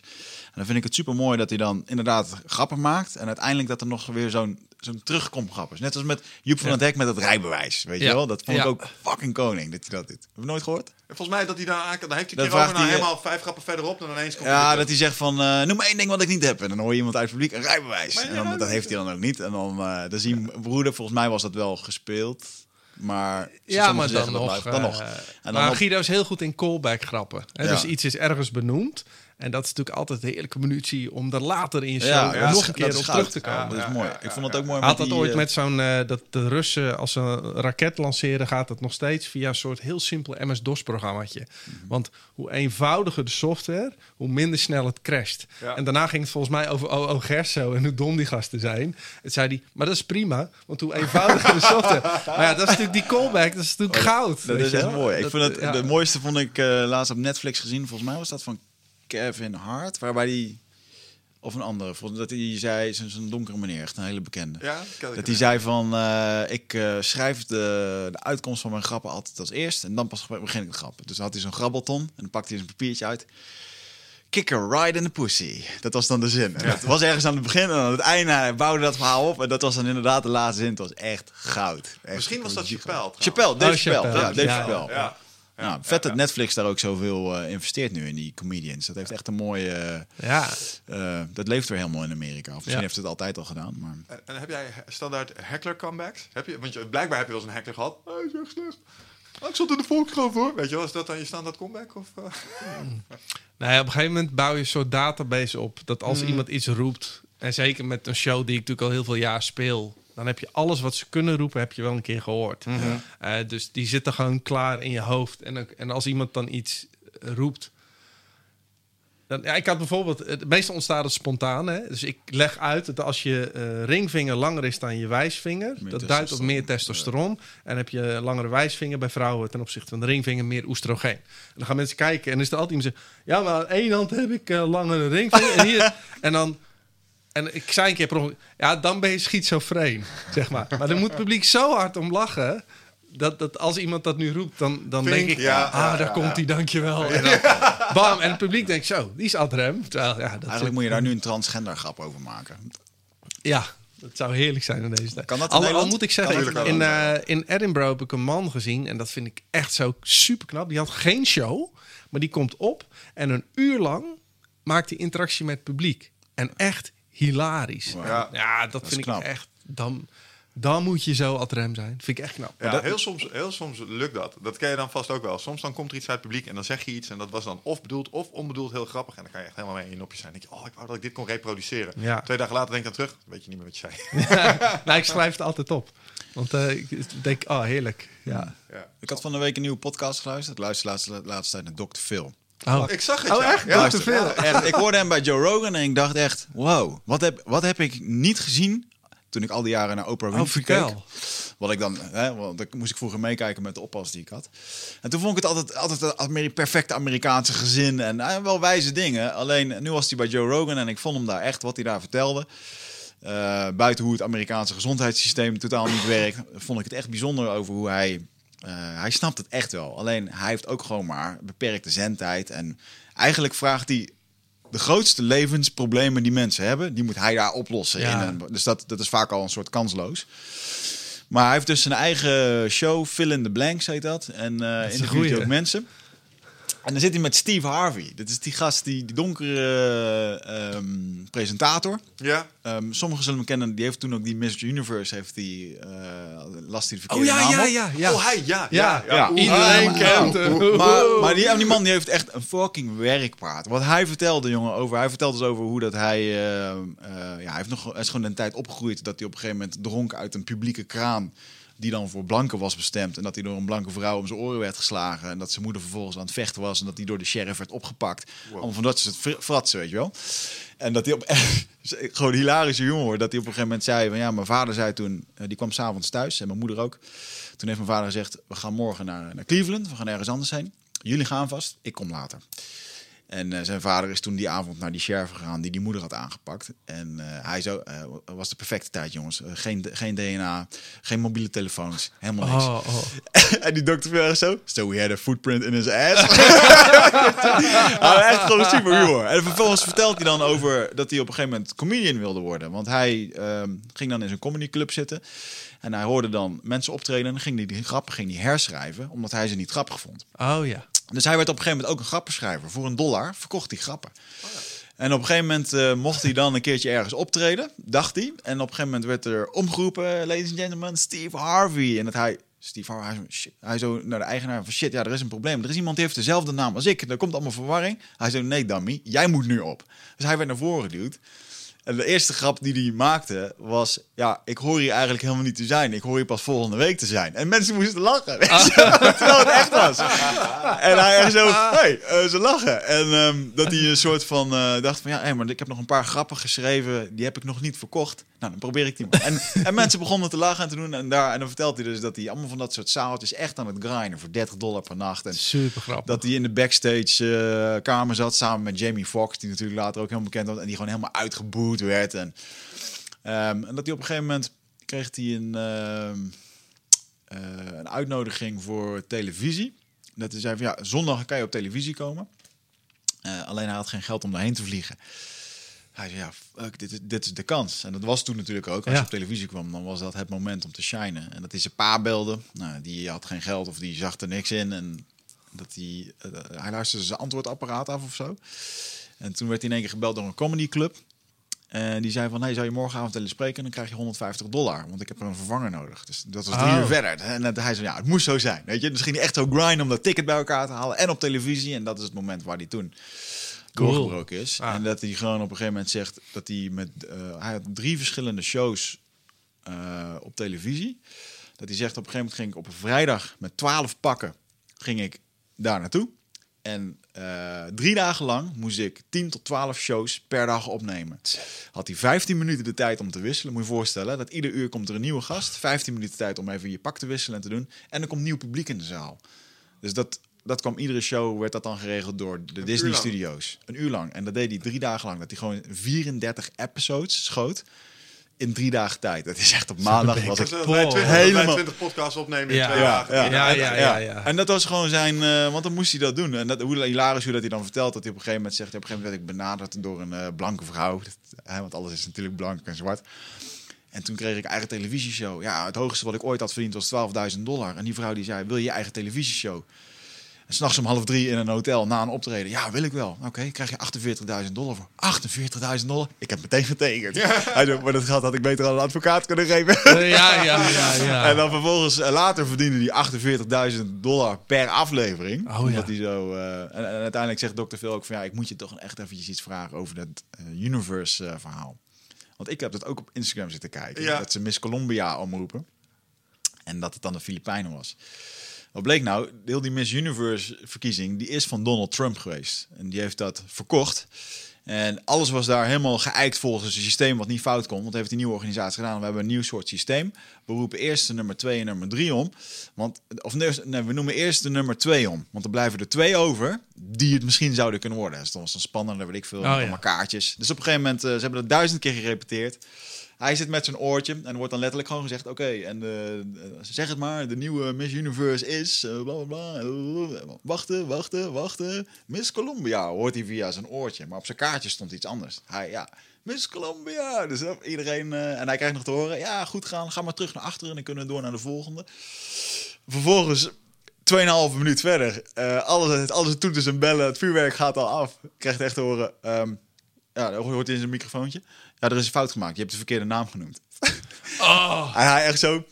En toen heb ik iets gezegd tegen die man. Wat niet eh, geschikt is voor televisie of voor podcast of wat dan ook. Maar iemand heeft daar een hele slechte nacht gehad. maar ja, wat is het? Het is live televisie. En die Dr. Phil die zei ook. Hij zei ja, ik zat er naar te kijken. Ik weet hoe het werkt. Je maakt die fout niet expres. Er is ergens iets fout gegaan. En dat is dan toch wel grappig. Want ik zag het ook op Instagram. En ik dacht. Domme lul, dat doe je toch niet, weet je wel? Ik dacht er ook niet zo over na. Maar eigenlijk gewoon hoe binair dat je daarnaar kijkt. Ja, zeker. Hoe, hoe primitief, hoe plat. Terwijl hij zo, ja, ik kreeg gewoon, ik kreeg gewoon verkeerde informatie. Ik sta daar ook maar mijn ding te doen. En op een gegeven moment is het live. Er is een fout gemaakt en dan moet dat hersteld worden. En dan die man achter in dat oortje, die gaat dat ook niet doen. Nee. Dus hij had zoiets van, ja, fuck. Oké, ik ga nu gewoon op televisie zeggen dat ik een fout heb gemaakt. Terwijl het eigenlijk niet zo was. Ja. Ja. En dat is wel echt de ballen hebben om dan te doen. En dat hij ook zegt, jongen, hij zegt, ik krijg gewoon eh, de weken daarna kreeg ik gewoon, lagen gewoon stenen met notities in mijn tuin. Van mensen die dat eroverheen gooiden. Hij maakte ik de grap. Ik kan niet eens over Colombia heen vliegen. Er worden mensen bang. wel. en dat er gewoon eh, journalisten, alles eroverheen. En eh, ja, dat is wel mooi hoe dat hij dat... ehm, ja, ik vond het echt een van de hardste werkers in de industrie. Ah, Super mooi. mooi om te horen hoe zo'n gast dat dan doet. Ja. Toch, Phil eh, podcast. Toch ja, maar echt een gaan goeie man. Hij is ook echt Ah. wel een slimme, slimme gast. Moet ja, ik zeggen- vind zijn, zijn shows iets te gescript, vind ik altijd. Want het is ook zo op de kijkcijfers geënt. Ja. Dat Van is als het. maar extreem is. En soms hij wordt ook wel beticht van dat heel veel mensen acteurs zijn. Hè? Hmm. Dat het niet een echt verhaal is. Maar het is wel leuk te horen dat hij dus een andere, Ja. meer authentieke kant heeft. wat, wat, wat hij ook heel goed zei was dat eh, hij zei: eh, vergis je niet in, ehm, in het presentatorvak. Dat als je met mensen moet werken. En dat, dat hebben wij ook wel eens gehad met, met podcast. Dat als je iemand tegenover je hebt zitten die een steen wordt. En, veel mensen die Dr. Phil krijgt, die, eh, die, die hebben echt rotproblemen. En die slaan dicht op televisie. Dan is het wel aan jou om daar. eh, je moet jij het gaan doen. Dan moet jij in één keer die, die, die kaar gaan trekken. En dan is het hard werken. Ja. En eh, om er dan nog iets goeds van te maken, dat is echt wel eh, een live televisie sowieso wel. Ja, eh, ik vond het ook met Humberto Tan hoor, dat hij gewoon eh, vijf gasten per avond en dan vijf keer per week en dan iedere keer maar weer. Ja. Ja, het is, eh, is bijzonder als je dat. Ja, je moet op de juiste kan. knoppen weten te drukken in zo'n eh, in zo'n geval, denk ik. Maar wat ik zeggen wou, eh, ik vond hem ook bij die Joe Rogan, eh, is mijn perceptie van Dr. Phil echt 100% geturnd. Oh, ik omdat ga je hem daar ziet, kijken, ja. Ja, daar, daar zie je echt, daar zie je gewoon een gast, eh, therapeut, eh, ervaringsdeskundig, eh, alle basisprincipes waarvan je denkt, ja, makes perfect sense. Alleen net wat jij zei, eh, op de momenten dat hij op show was, Waar ik toen op een gegeven moment echt dacht van, ah, houd toch op jongen. Het was een gast, die, moest, die werd daar amper in publiek even de Dr. Phil uitgevoerd. Ja, omdat ja, hij ja. had zitten masturberen op porno. En zijn vriendin daar helemaal... eh, Ja. In plaats van die tegen die chick zegt, hey, doe niet zo spastisch, weet Ja. je wel. Kreeg hij er even vanuit de judeo-christelijke normen en waarden... kreeg hij er even flink van langs op tv. Ja. En dacht ik, mm, Volgens mij is dat nogal zender eh, gebonden. Wat, Ja. wat, ja. ja. En als je hem dan bij Joe ziet, dan denk je, oh, wacht even, you do get it. You do get Ah, it. Eh, oké. En dan, dan- nou, daar dacht ik, oh, nou, het valt eigenlijk nog wel mee. Maar net wat je zegt, hij wordt daar op die plek neergezet door een bepaald netwerk met een bepaald doel. Dus ja, Ja. ik denk dat je als In die showman podcast, ook wel eh, weet wat je publiek wil Ja, horen. het werd dus op een gegeven anders. Jerry Springer-achtig, Ja. weet je wel. Dat, eh, In die podcast vertelt hij ook gewoon dat hij eh, gepakt is met joyriden en met vriendjes. En dat hij... hij, werkte voor, hij werkte voor Hallmark, voor het hoofdkantoor. Dat is een mooi verhaal. Hij werkte voor Hallmark, in het hoofdkantoor dan. En daar hadden ze een, eh, dingen moesten vernietigd worden, waren niet goed gedrukt. Miljoenen kaarten moest hij vernietigen met een of ander apparaat. En dat, dat maakte lawaai. Ze werden in een aparte hal ge- gezet. Ze werd gevraagd, ja, jongens, jullie kunnen wel werken zonder supervisie. Ja, ja dat kunnen we wel. Nou, Zeker. dus zij, hup, met de auto rijden doen. Gingen ze met een of andere ding, gingen ze met eh, 120 mijl door de stad heen.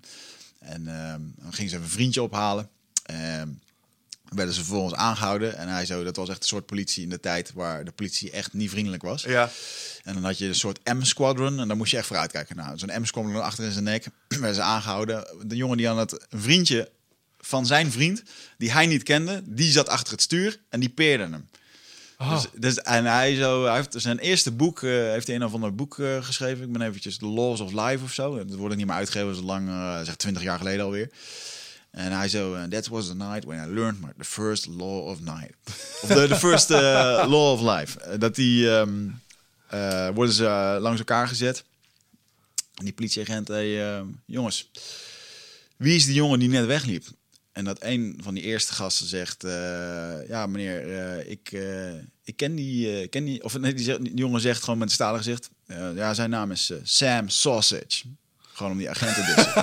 dus die agent, die, die, hij zegt, ik zie die agent zijn knuppel pakken en die beukt hem gewoon knock-out voor onze ogen. Pats, die jongen ligt gewoon cold ass op de vloer, weet je wel.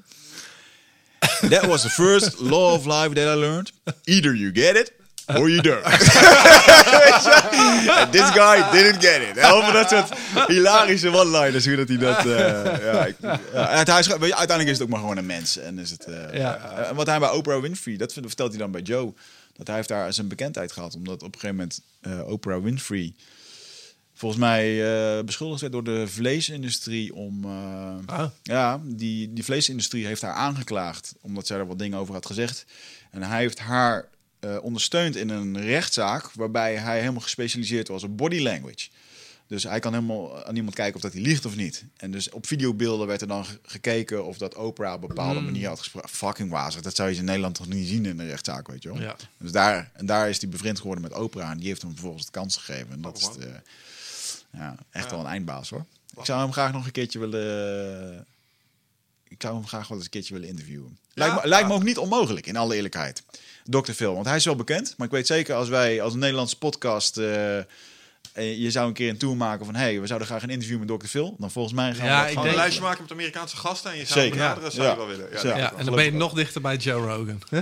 Nou ja, dat is, ja, dat is helemaal een ultimum. Maar eh, het is gewoon lachen dat dat soort mensen zullen ook wel toch op een Ja, manier... maar het geheim zijn. naar Joe Rogan is niet bij Joe Rogan willen zitten. Hoorde Nee. ik laatst ook weer ergens. eh, En ik snap dat helemaal, want we voelen die vibe ook een beetje. We maakten straks nog een grapje. Er ligt hier weer zo'n envelop met twee boekjes. En zo, ah, is iemand die zichzelf uitnodigt voor de podcast. Oh, ja. Eh, hij wordt ook helemaal kapot gegooid met dat soort dingen. En Oh, ja. de mensen om hem heen. Dan moet je je voorstellen, dat, eh, dan weten mensen straks dat, dat, dat wij jou kennen. En dan komen ze bij ons. Ja, we willen graag bij Paul Smit in de podcast. Kun je dat fixen, weet je wel? Dan Oh, gebeuren ja. de mensen om hem heen ook. En dan zeggen ze ook, dan ben je al verloren. Ja. Dan, dan, dan kom je er Oh, dat heeft Patrick ook. En dan gaan mensen het ook niet zelf vragen, maar die laten dan hun neef of nicht even een berichtje naar Patrick typen.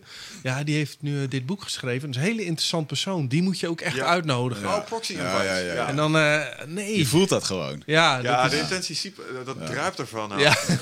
Wat ik ook een vervelende vind, en dat merk ik dan eh, nu een beetje, omdat ik voor, straks voor mijn boek, ik heb alle interviews, heb ik altijd afgehouden. Heb ik gewoon gezegd, ik schrijf mijn boek af, dan kom ik bij je op lijn, ik schrijf het ook allemaal op, ik heb een Excelletje vol. Ehm, maar dan, ik wil niet, de eindbaas is gewoon in vijf jaar tijd tot iets gegroeid, waarbij we niet iedereen meer in de stoel willen zetten. En leuk dat je mij wil interviewen, maar dan kom ik eigenlijk achter dat je eigenlijk mij wil interviewen, zodat, zodat je een soort van hebt dat ik jou dan ook wil interviewen Ah, ja. in mijn in, Ja, in we, eindbaas. we weten het Terwijl- helemaal zeker als we lijstjes langs elkaar leggen en we komen tot de conclusie. Oh, heeft jou ook gevraagd? Ja, heeft jou ook gevraagd. Oh, die wil hier zitten. Dat is dan de conclusie over het algemeen. Ja, dus dat, eh, maar dat, dat is eigenlijk een soort van vervelend van, oké, maar eigenlijk, eigenlijk je wil gewoon in de studio. Je hebt dus niet echt interesse in mijn verhaal, is dan mijn conclusie. Ja, een soort van, Nou, Maar ook aan de andere kant, je hebt zelf niet. laten zien, en jullie zijn natuurlijk ook heel vroeg begonnen al met podcasten, Ja. van, nou, je was ook het juiste moment, je hebt het professioneel aangepakt en je bent gegroeid tot een van de toppodcasten. Dus dat trekt en mensen aan, maar Ja. ook heel veel mensen merk ik, die kopen ook een microfoontje en die gaan ook iedereen langs. Ja. En ik zeg ook steeds vaker nee, want denk ja, dan ga je weer langs die en die en die en het is allemaal weer dezelfde verhalen. Maar ja, die denken ook, oh, dan kan ik mijn bekendheid eh, eh, upgraden op die manier. Dus, dus ja, ik snap wel dat ze dat gaan eh, kopiëren. Ja, maar op een of andere manier krijg je daar een soort eh sixth sense voor. Dat dat dan. eh, ja, misschien heb ik het ook wel mis. Uiteindelijk willen mensen natuurlijk ook gewoon. eh, ja, mensen zien gewoon een kans op die manier. Ja. Ik snap dat wel. Toch denk ik wel ehm, dat als je er echt helemaal uit zou gaan zitten van elkaar helpen, dat het ook wel weer sturend kan werken. Snap je wat ik bedoel? Dus In de podcast zien zou men elkaar meer moeten. Bijvoorbeeld, als jij nu hier voor de derde keer zit. Jij noemt dat dan iedere keer regulars, weet je wel? Ja. De regulars die bij Joe Rogan zitten. Maar eigenlijk Oh, is het gewoon... Ik bedoel, we kunnen, nog, we kunnen honderd afleveringen afnemen. Maar het zal nog iedere keer leuk blijven. En uiteindelijk is dat wel een beetje... Soms merk ik wel eens dat we in dat spanningsveld komen van... Eh, het was eigenlijk gewoon lachen, gieren, brullen in de studio. Soms wordt het te serieus en dan hangt er zo'n vibe van... Ja, maar die gasten hebben wel gehad, die kunnen het niet nog een keer doen. Ja, hoezo niet, weet je wel? Juist. Het is gewoon, ja... Ja, ik denk dat dat het is. Ik denk dat het geheim eh, voor een belangrijk deel is dat je het gewoon niet altijd serieus neemt. En dat je ook een beetje ontspannen moet blijven. Sommige gasten zijn hit en miss. En ik heb ook wel eens ergens gelezen dat dat precies is wat onze eh, vaste luisteraars geïnteresseerd houdt. Want soms, en dat herken ik ook bij de podcast die ik regelmatig luister, dan zit er een tussen en ik echt, holy fucking shit jongen, deze was echt awesome. Ja. En dan kijk ik er, eh, bij Joe heb ik dat altijd, als er een stand-up comedian tussen denk ik, Oh, ja. ah, weet je wel, oh, het is geen eh, neurowetenschap of Ja. zo. Ik luister ze desondanks. Echt? Ja Ook hoor. niet. En Nee. soms zitten daar ook echt hele leuke stukken in die ik maar waarvan ik blij ben dat ik ze mee heb gepikt. Ja. Ehm, maar er zitten er eens in de zoveel tijd, dan komt Neil deGrasse Tyson weer langs. Oh, Of, ja, eh, ja, ja, Is ja. Jocko bij eh, Ja. Joe? Nou, dat zijn ze. Die steken er dan met kop en schouders bovenuit. Ja. En die spanningsboog voor je luisteraar is ook een klein beetje gokken zit daarin. Ja. Weet je wel van, Ja. oh, is het een goeie of is het geen goeie? Ehm, en als het dan een goeie is, gaan er nog meer beloningssysteem aan. En dat houdt ze ook iets meer aan je gekluisterd. Want ze kunnen een, they're chasing that dragon van die goede podcast, weet je. Want dat voelt op een bepaalde manier. En, en je, je hoopt dus ook een keer dat het er zo een is. Dus zo af en toe, als er eens een keer wat mindere tussen zou zitten, omdat het niet per definitie een, een A-label artiest Ja. of bekendheid is, is vanuit dat perspectief ook niet eens super slecht. Nee, precies. Zit jij eh, vaak in je hoofd? Eh, neem je heel veel informatie tot je video's, podcast, boeken? Eh, nou, voel je niet schuldig, dat doen heel veel mensen natuurlijk. Hè, maar vaak zijn we op zoek naar antwoorden. Ehm, gaan we nog meer informatie tot ons nemen. Terwijl ja, de antwoorden liggen toch echt in onszelf. En dat is iets wat we voelen met ons lichaam. Maar vaak zijn we zo erg in ons hoofd bezig ja, dat we dat ook niet meer, dat we daar niet meer echt goed bij kunnen. En dat is graag waar ik je voor uit wil nodigen. Voor Rite of Passage. 24, 25 en 26 mei is er weer een nieuwe editie. Voor mijn retreat voor persoonlijke ontwikkeling. Waarbij het thema echt is om uit het hoofd te komen in dat lichaam. Want dat is waar je alles ervaart. En ik wil dat je gewoon weer in contact komt met, met die, die intuïtie. Ehm, en dan gewoon een heel sterk eh, innerlijk kompas. Dat je gewoon weer weet waar je naartoe moet. Wat je te doen staat. En dat je gewoon weer helderheid hebt over wat je wilt en hoe dat je dat gaat doen. En dat doen we middels eh, bio-energetische oefeningen, dynamische meditaties, een stuk shamanisme zit erin. Het enige wat er bekend is van het programma is dat er een zweethut in zit. Eh, en natuurlijk gewoon hands-on persoonlijk leiderschap. Eh, dit retreat krijgt een 9,2 gemiddelde van meer dan 331 deelnemers. Daar ben ik ontzettend trots op. Sterker nog, er is ook een money back guarantee. Vind je niks na drie dagen, krijg je gewoon je geld terug. Dus het enige risico dat je loopt, is dat je gelukkiger wordt. Klinkt dit als iets voor jou en durf je het aan?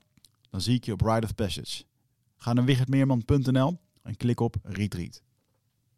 Ja. Want dat houdt... Die is Maar wat is dan, wat is dan een goede gast? Want het is, het is toch heel subjectief. Die comedians van Joe Rogan luister ik gewoon per definitie niet. Eigenlijk omdat ik ze niet ken en omdat het Oh, te veel info is. En ik heb er helemaal geen tijd voor. Maar het is ook voor iedere luisteraar weer anders, hè? Ja, nee, ik, bedoel, sure. ik vind bepaalde thema's die jullie behandelen super interessant en andere sla ik ook over. Ja, ook zij over. Eh, Oh, shit. vechtsport, ik, hoor- ik, ik hoor heel vaak de nee, ik zou vechtsport, niet eens alle namen vechtsport gerelateerde. Die luister ik niet. Dat hoor ik heel vaak. Ja. ja, sommigen luisteren juist alleen die. Dus, hm. Ja, maar dat is ook zo. En dat is ook interessant, dat soort... eh, Wat doen jullie eigenlijk met eh, de fotgasten? Want jij bent iedere week eh, lanceren jullie ook nog wel. Nee, om de twee weken. Om de twee weken. Dat is gewoon... ja, we vinden het gewoon... eh, het fijne van de vodgaat is, er hangt niks vanaf. Wij vinden het zelf gewoon leuk. We gaan zitten, we bereiden er niks voor. Heel soms heb ik een filmpje eh, klaarstaan. En dan gaat de microfoon aan. En dan eh, zien we wel wat er uitrolt. Dus... En ik merk dat bij Guido ook, bij heel veel wat je doet, hè, dan wil je die theaters vol krijgen. Je moet- probeert overal het maximale uit te halen. En die podcast is voor een soort speeltuin van, dit Ja. vinden wij leuk. ja. En, en het is gewoon relaxed. Dus dat, eh, maar dat heb ik met de podcast met Patrick ook. Ja. Da- daar hebben we wel heel veel luisteraars inmiddels, maar daar hangt, wij hebben ook nog steeds geen sponsor bijvoorbeeld. Nee. Ja, dat zou echt wel, eh, zeker in jullie eh, formaat en in die hoek, kan je daar echt wel een... eh, Ja. maar dat, joh, we verdienen geld genoeg. En, en ik denk dat wat die podcast waar je het net over hebt typeert, is dat je ze ook zou doen, ook al zou er niemand naar luisteren. Ik heb ook wel eens het idee Ja. gehad dat dat het geheim is van, eh, van een goede podcast. Als er iemand zit. Ja, het is leuk dat de mensen luisteren. Maar we hebben ook wel gezegd, zou, ook al zou het eh, de helft minder luisteraars zijn, zou ik het nog steeds doen. Jij zit de grens er echt niet rot op, zeg. Nee, nee ik, zit, ik, ik zit, ik zit ondertussen met mijn hoofd te denken over sponsoren. Dan moet ik denken aan die Dr. Phil. Die maakte in het begin maakt hij een... eh, zit hij een minuut lang te praten over een of ander eh, boenmiddel voor je pakketvloer. Doet hij zelf. En halverwege zegt hij, jongens, jullie... Echt heel goed doet hij dat. Halverwege heb je zo'n apart erin ge- geknipt. jongens, jullie weten dat ik ontzettende fan van mijn vrouw ben. En zij heeft een of ander eh, massageproduct. eh, jullie kijken al, al jaren naar mijn kale hoofd. Nou, het, heeft onder andere daar, het is onder andere daarop getest. Weet je wel. Zo maakt hij dan een heel verhaal over haar beautyproduct. En dat, dat doet hij toch wel goed. Maar ja, net als Oprah Winfrey zit ook gewoon, eh, daar hoor je ook gewoon spotjes over zeepjes in het begin. En, en het is echt super commercieel. Net een televisie. ja, maar ook dat ze zo'n camerabeet heeft van... ja, ik heb hem zelf ook. Eh, even, of, hoe ging die ook weer aan? Ja, ja, ja. Je hebt hem zelf niet. Ja. Maar ja, nee, ja, ik, ik vind het ook wel... eh, ik wil die met Patrick hou ik sowieso reclamevrij. Ik vind het gewoon relaxed. Ja. Ja. Het is gewoon... Ja, Ja. prima zo. Hey, trouwens, één dingetje waar ik het in de context van eh, eh, Guido nog wel eventjes... Want ik, toen je de vraag stelde, zei ik volmondig... Ja hoor, doen we wel. En toen later dacht ik, ja, waar heb ik nou weer ja tegen gezegd? Weet je nog? Oh ja, het grappige filmpje. Wat was het idee precies? Want daar heb ik verder niet eens over Oh doorgevraagd. nee, ik, ik ben nog verder aan het... Ik was met script bezig, maar ik heb een heel, heel kort filmpje. En, maar ik ga nog niks verraden qua grappen. Oké, we met Guido en jullie. En ehm het is gewoon een filmpje van twee minuten of zo. Gewoon eh, humor. Maar daar eh, wordt aan gewerkt. Ik heb inmiddels met de baas overlegd, die zei ook ja. Ah. Wat gaan ze doen als ik zeg, ik weet het niet? Ik heb gewoon bij voorbaat ja gezegd. Dat is heel gevaarlijk met deze mannen. eh, Ja. nee, maar dat, dat komt goed, oké, Ja. check. Nou, dan wachten we nog eventjes. eh, Wij moeten gewoon een keertje naar de RTL-studio komen om 11 uur s'avonds live. En dan, Ja. eh, dan komt het helemaal goed. Ja, precies. nemen de tent daar even over voor een paar uurtjes. Maak je nog zelf veel, eh, veel content, grappige dingen en zo? Of eh, omtrent het non-dualiteit of filmpjes en dingetjes? Eh, ja, veel, ik ben nu veel sprekers aan het opleiden. Dus die help ik met hun prestatie en techniek. En met hun prestatie, daar eh, ben ik wel veel filmpjes en dingen aan het maken. Ja, Hmm. dan, eh, ja en dat vind ik wel leuk. Maar, maar dan leid je ze op voor jouw gedachtegoed wat je nu... Nou, niet zozeer mijn gedachtegoed. Ze kunnen gewoon zelf met hun thema's komen. En dat heeft meestal wel natuurlijk met menselijk gedrag te maken. Ehm, maar ik leg dan uit van hoe krijg je dat publiek nu geboeid. En eh, d- dus die vinden mij niet altijd aardig in het begin.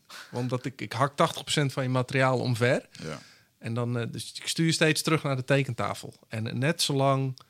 En, en bij cabaret ben je ook bezig om per woord zelfs te kijken.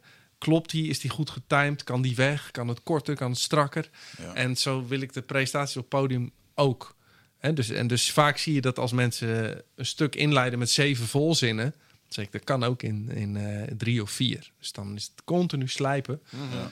En ik ben nu bijvoorbeeld een neurowetenschapper aan, het- aan het opleiden. Ja, zij is gewend om, om, om heel gedetailleerd en uitgebreid te praten. En dat is superleuk als je voor professoren staat. Ja. Maar niet als jij een publiek moet boeien die niet op jou zitten te wachten. Ja. Dus die, eh, die heeft continu... Oh ja, hè, doe ik het weer. Dus dat is... eh, en eh, ja, daarna moet je gewoon die show, net als bij cabaret, uit je hoofd leren. Ja. Dat je gewoon... Dat het in je reptiele brein zit. Dat wat inhoudt dat als je daar staat... kan jouw onbewuste brein dat vertellen. En dan heb je nog energie genoeg over... om nog te schakelen en ad rem te zijn. Ja, ja. Om dan de trucjes toe te passen van het heen en weer lopen. En eh, wat Remco en Klaas ook wel. Je eh, techniek, ja. Ja, ik wou net zeggen, je bent een beetje Remco eh, in dat opzicht. eh, die, die staat ook in het, het verbaal meesterschapstuk. Daar ben je meer... Ja, het overbrengen van je boodschap op een Juist. goede manier. De, de strik eromheen, de Juist. verpakking. Ja. Ja, Ja. Ah, vet. Terwijl de inhoud van de mensen is gewoon de inhoud die ze zelf op dat moment... eh, Eh, ja, dan, dan help ik wel een beetje om dat eh, interessant te maken. Mhm. Maar ja, dat vind ik leuk om te doen. Ja, Ja. snap ik. Is het ook. Vooral als, vooral als iemand die het al heel veel heeft gedaan. En je mag mensen die er relatief mee starten. Het heeft natuurlijk een ontzettend effect op eh, hoe zij een verhaal overbrengen. Ja. En ze zullen zien dat hun impact daarmee toeneemt. Nou, hopelijk ook het aantal Ja. boekingen natuurlijk. Maar ik kan me voorstellen dat het heel dankbaar werk is ook. Nou, ik ben nu met Martine Sandivoort aan het schrijven. Zij is eh, van Koefnoen en de tv-kantine zit ze in. Ah, ja. En eh ze is supergoed in typetjes. En dat vind ik ook interessant. Zij heeft toen kameretten gewonnen 20 jaar geleden. Dus die heeft zoveel kilometers gemaakt. En dat is voor mij heel fijn, want die hoef ik niks uit te leggen over techniek. Maar dat is gewoon puur op het, eh, het schrijven. En zij heeft een andere vorm van humor. Dat vind ik heel interessant. Om dat Ja. eh, op die manier te doen. Zo leuk. Ik heb zelf wel dat idee. Ik heb dat concept nog eens ergens opgeschreven. Lijkt me superleuk. Ik ga het gewoon weggeven, want ik ga het toch niet doen. het lijkt me superleuk om een YouTube-kanaal te starten dat super spiritueel heet. En dat je dat dan een beetje op de hak neemt, weet je wel. Ja. Met, eh, eh, ik noem maar eens even wat, dat je met je indianentooi, eh poedertjes uit de Amazon en dan heel je als een kan, zo'n een kan vol met kook of zo, weet je, dat soort onzin. En Dat lijkt me echt heel erg grappig. Of gewoon mensen in onze Nederlandse spiritualiteit zien. Dat je die als de tv-kantine een beetje op de hak neemt met z'n Ja, dingen. ja. Super humor. Hoe heet die dude ook? Ja, ja, uit Met dat Amerika, lange haar, met Met dat- dat, lange ja. Dan moet ik direct aan denken aan die yoga-gast. Super grappig. Of de, de, wat had ik nog meer bedacht? De, de, hum, de, de humble eh, guru. De humble guru. Oh ja. dat vond ik ook een hele goeie. En dan zo'n soort overdreven blauwe jurken, witte kralen gast. Super spiritueel. Maar Ja. zo dik erbovenop dat iedereen denkt... Ja, en gewoon helemaal niet humble, weet je wel. Gewoon een fucking ego gedreven. Zoals de meeste. ja, dat vond ik wel, trouwens, ik heb daar nou vaak over na zitten denken. In de, in de zin van, eh, we hebben het toen wel eens over emoji gehad in de allereerste podcast. Oh ja. dat jullie daar toen geen, of misschien was dat met Patrick, dat, er geen, eh, dat jullie konden geen interview met hem eh, regelen. En ehm, ik ging een keertje naar Portugal en toen werd ik getipt door iemand van, joh, ga je naar Moji toe? Oh ja. En toen heb ik eens even gegoogeld, want ik vind Moji altijd mooie dingen vertellen. Eh, als ik dat voorbij, het is een hele mooie rasta meneer die eh, het licht heeft gezien. En eh, die heeft dan een soort van uh, bedevaartoord in, uh, schijnbaar in Portugal, waar je Ja. voor satsangs heen kan komen. En ik, ik keek ernaar en ik dacht, hier ga ik no way heen. Waar al echt mensen zijn voeten aan het kussen zijn. En waar die dan ook zei, ja, ik vond het zelf ook altijd fijn om de, de voeten van mijn meester te kussen. Dus als mensen willen doen, daar, daar vind ik helemaal niks van. Dat mag allemaal. En ik dacht echt, en mensen zitten dan helemaal, ja, gewoon in van die witte kleden vond, nee, ik werd er Ah, gewoon een beetje kriegel van. Ja, maar, maar dan inderdaad, eh, in hoeverre is dan dan zo'n Moji, het is echt wel een slimme man. Eh, maar ja, dan ben ik toch heel benieuwd van, kan je daar eens wat meer over vertellen? Hoe beleef jij dat dan? Hoe kijk jij daar naar? Nou, ik hoor natuurlijk wel eens wat achter de schermen gebeurt. Eh, Bij Kijk, jullie. ik, eh, ook bij ons. Maar ehm, kijk, wat ik gewoon zie, is als we het vanuit de oertijd bekijken, dan zien we daar een alfaman die eh, zich etaleert. Ik ben eh, de leider, mij moet je volgen. Wat ons brein graag doet, vooral het brein wat onzeker is en zoekend, want die wil een houvast. Dus ga je dat aanbidden. En wat je dus ziet is pure seksuele selectie. Hè? Dus de alfaman krijgt nog meer testosteron, gaat zich dus nog hoger zitten. Hij gedraagt zich op het podium totaal anders dan daarbuiten. Ook qua taalgebruik. Hè? En, en dus het is, een, het is een soort imitatie eh, van een guru die die neerzet. En dan zie je dat mensen dat gaan aanbidden. Dus het is vanuit de oertijd een heel logisch gedrag. Maar het heeft natuurlijk helemaal niks met verlichting of ontwaken te maken. Dit is gewoon in de oertijd... ik wil me vasthouden aan de leider. Ja. En daardoor krijgt de leider meer vrouwtjes en meer aanzien, et cetera. Ja. Alleen dat is niet spiritueel om dat te zeggen. Ja, Dus, en wat is dan het ding in menselijke aard dat die discrepantie tussen het podium en achter de coulissen niet spot? Want stel je zit in zo'n groep en dat je is ziet het de wat, beste. ja, maar dat, wij doen dat ook op Instagram. Op Instagram doet iedereen wat Muji op het podium doet. Je bent achter eh, heel anders dan op Instagram. Daar zet je je mooiste versie van jezelf, je mooiste momenten. Het Nee, is nee, puur etaleren. Dat snap Ja. ik. Maar stel ik maak jou mee op het podium. Zeg dit, je zegt dat. Of nee, ik ga naar Choco Willink. Die zegt dit is een podcast, zegt dat. Ik doe een interview backstage met hem. En wat blijkt, gast zit alleen maar Doritos te eten, te blowen. Ah, ja. Eigenlijk stiekem een bierpants. Dus hij is niet congruent met wat hij eh, daadwerkelijk uitdraagt. Ja. Dit is niet het geval, maar stel dat. Ehm, dat spot ik toch als mens. Denk toch, hé, dat is raar. Eh, en dat zou in zo'n geval toch ook zo moeten zijn. Ja, maar En wat de- is het dan in de menselijke psyche dat we onszelf lekker in die bel houden? Dat is omdat je de guru alleen te zien krijgt op dat podium. En daarachter heeft hij zijn eigen eh, area en zijn eigen wereld. Dus, dus wat wij geëtaleerd krijgen, strookt niet met de werkelijkheid. Maar omdat we dat niet kunnen zien, ja, geloven wij dat. Ja. Ja. Ja, maar als ik... eh, ah, hoe heette die documentaire toch ook? Wild West of zo? Wild Wild Country. Wild Wild oh ja, Country, ja, ja. Heb je gezien? Ja, ja, ja. Ja. Vet hoor. Kijk, kijk, ook die, lui- die lui van die inner circle zien op een gegeven moment de, eh, de oneigenlijke machtsdynamieken wel. Eh, en je ziet gewoon, ah, hij, kleedt een voorkeurspositie voor zichzelf in. En hij is dan eigenlijk Ja. promiscueus en zo. Ja. Ergens moet er dan toch iets bij. En wel denk ik van, Nee, hmm, nee, want wat er gebeurt is dat dat doet hij niet op dag één. Dat is een proces wat geleidelijk gaat over een aantal jaren. En alles wat geleidelijk gaat, nou de kikker in de, de, de pot, hè, als de temperatuur geleidelijk stijgt, springt hij er niet uit. Hetzelfde hebben we in relaties. Soms is een relatie zo fucked up dat je denkt, hoe, hoe kun je... Ik heb het ook gehad. Ik dacht, hoe, hoe heb ik dit kunnen doen? Ja. En dan zeg ik altijd, als in week één die persoon zich op die manier had gedragen, had je gezegd, joh, rot even op. Maar na twee jaar Ja. denkt jouw brein, ah, dat is wel goed. En dat is precies hetzelfde met zo'n guru. Het begint subtiel en het wordt steeds extremer. En op een gegeven moment gaat jouw brein dat normaal vinden. Tot een buitenstaander zegt van, wat ben je aan het doen? Ja, het is een combinatie van eh, grooming Ja, en, en inoculatie ja, eigenlijk. ja. Ja. Nou ja, en hij probeert je te... eh, iemand die dat ook heel goed deed was Charles Manson. Heb je die... eh dat is ook zo'n serie op Netflix van die- zo'n FBI Profilers. ja. Dat, eh, eh, Mind- Mind, Mindhunters. Mindhunters Ja, heet het ja, nou. Dat ja, we- ja, ja. is eigenlijk een serie over hoe dat de profilering van seriemoordenaars tot stand kwam. Omdat sommige gasten dachten van ja, als je dus eh, geen aandacht hebt gehad van je moeder, dan is er een dikke kans dat je straks dieren dood gaat maken. En Oh, zo echt? is dat, dat hele profiling is daaruit ontstaan. En dan gaan ze dus ook interviews doen met, met massamoordenaars. En die Charles Manson, die heeft volgens mij, had zelf niet eens zoveel mensen vermoord, maar die had gewoon een soort cult gecreëerd waarin die eh, ja, gewoon mensen op pad stuurde van oké, eh, ga er maar op los. En er waren gewoon volgelingen die deden dat gewoon blind. Ja, het is echt bizar hoe je mensen gewoon... eh, Want eigenlijk, het is natuurlijk altijd een... Mensen zijn op zoek naar een soort houvast. En Ja, nou, wat ja. je zegt, dat Sociale leiderschap. druk, dat, dat, dat- en dan in één keer, eh, dan- dan, moet je iets om erbij te horen. Of, eh, ja, dat is bijzonder man, hoe dat, dat werkt. Ja, grappig dat die, die groepsdruk zo sterk is dat zelfs als we, als we dan geen groep hebben die zeg maar in het, het licht tussen dat, dat een groep die zeg maar eh, evil is, eh, in principe ook goed is. Snap je wat ik bedoel? Bijvoorbeeld eh, sa- satanistische sectes zijn een mooi voorbeeld. Ik bedoel, iedereen verlost dat satanisme heeft ook zijn oorsprong en dat soort dingen. I get it. Maar toch, zoals het door, ook wel eens ingezet is, hé man, het is evil worship in sommige gevallen. En, en dan kies je dus heel duidelijk voor, nou, ik hoor liever bij een groepje Ja, dan ja, dat ik een good guy ben. Snap je? Dus dat, dat, dat, die behoefte tot belongen over, is zoveel sterker. En ik denk dat dat teruggaat naar je behoefte aan horen bij een goede groep die voor je kan zorgen ergens. Nou ja, zonder die groep, hè, we leefden in zo'n stammen van 150 personen. Als jij daar buiten viel, gingen je overlevingskansen drastisch naar beneden. Dus wat deed je? Je conformeerde je en je ging eh, praten zoals ze deden, je ging je bewegen zoals ze deden, maar ook je ging het gedachtegoed aanhangen wat zij ook hadden. En ook al denk je dan ergens wel, ah, dat klopt niet helemaal. Het is nog altijd veiliger om maar bij die groep te zitten. Dat zie je ook binnen religie nog steeds. Dat Ja. mensen religie eigenlijk ter discussie stellen. Ik ken priesters die niet eens meer geloven in, in wat ze prediken. Maar zeggen, ja goed, het is mijn baan en dat is de club om me heen. Ja. Dus ja, ik doe dat maar. Ja. Ja. en dat zie je al in, in de oertijd en dat zie je in dit soort dingen nog steeds. Ik heb, ik heb dat altijd interessant gevonden. Ja, maar hoe werkt dat dan met zo'n groep? Totdat we hier Bruce Perry hadden.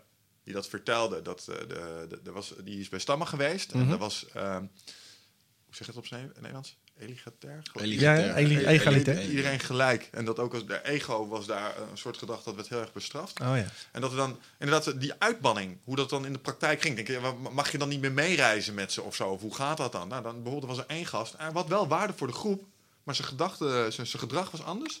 Vrouwen wilden niet meer eh, ge- bereiden zijn eten niet meer. Oh ja, ja. Eh, en hij mocht niet meer mee met de hunting parties, weet je wel. En eh, die leefde dan een beetje aan de rand eh, van dat dorp, want dan had je nog een klein beetje veiligheid. Ja. Maar, maar zo ging dat dus. Ja, ja. Weet je wel, stel je voor. Ja, je, mag gewoon, je hoort er gewoon niet meer bij. En, en, en je kan ook niet naar het volgende schoolplein, want dat is alleen maar... Maar dit is hetzelfde. Dat als jij een vergadering hebt met tien man. En negen zijn het erover eens. En een kritisch denker zegt: Ja, maar ik denk dat dit plan toch beter kan.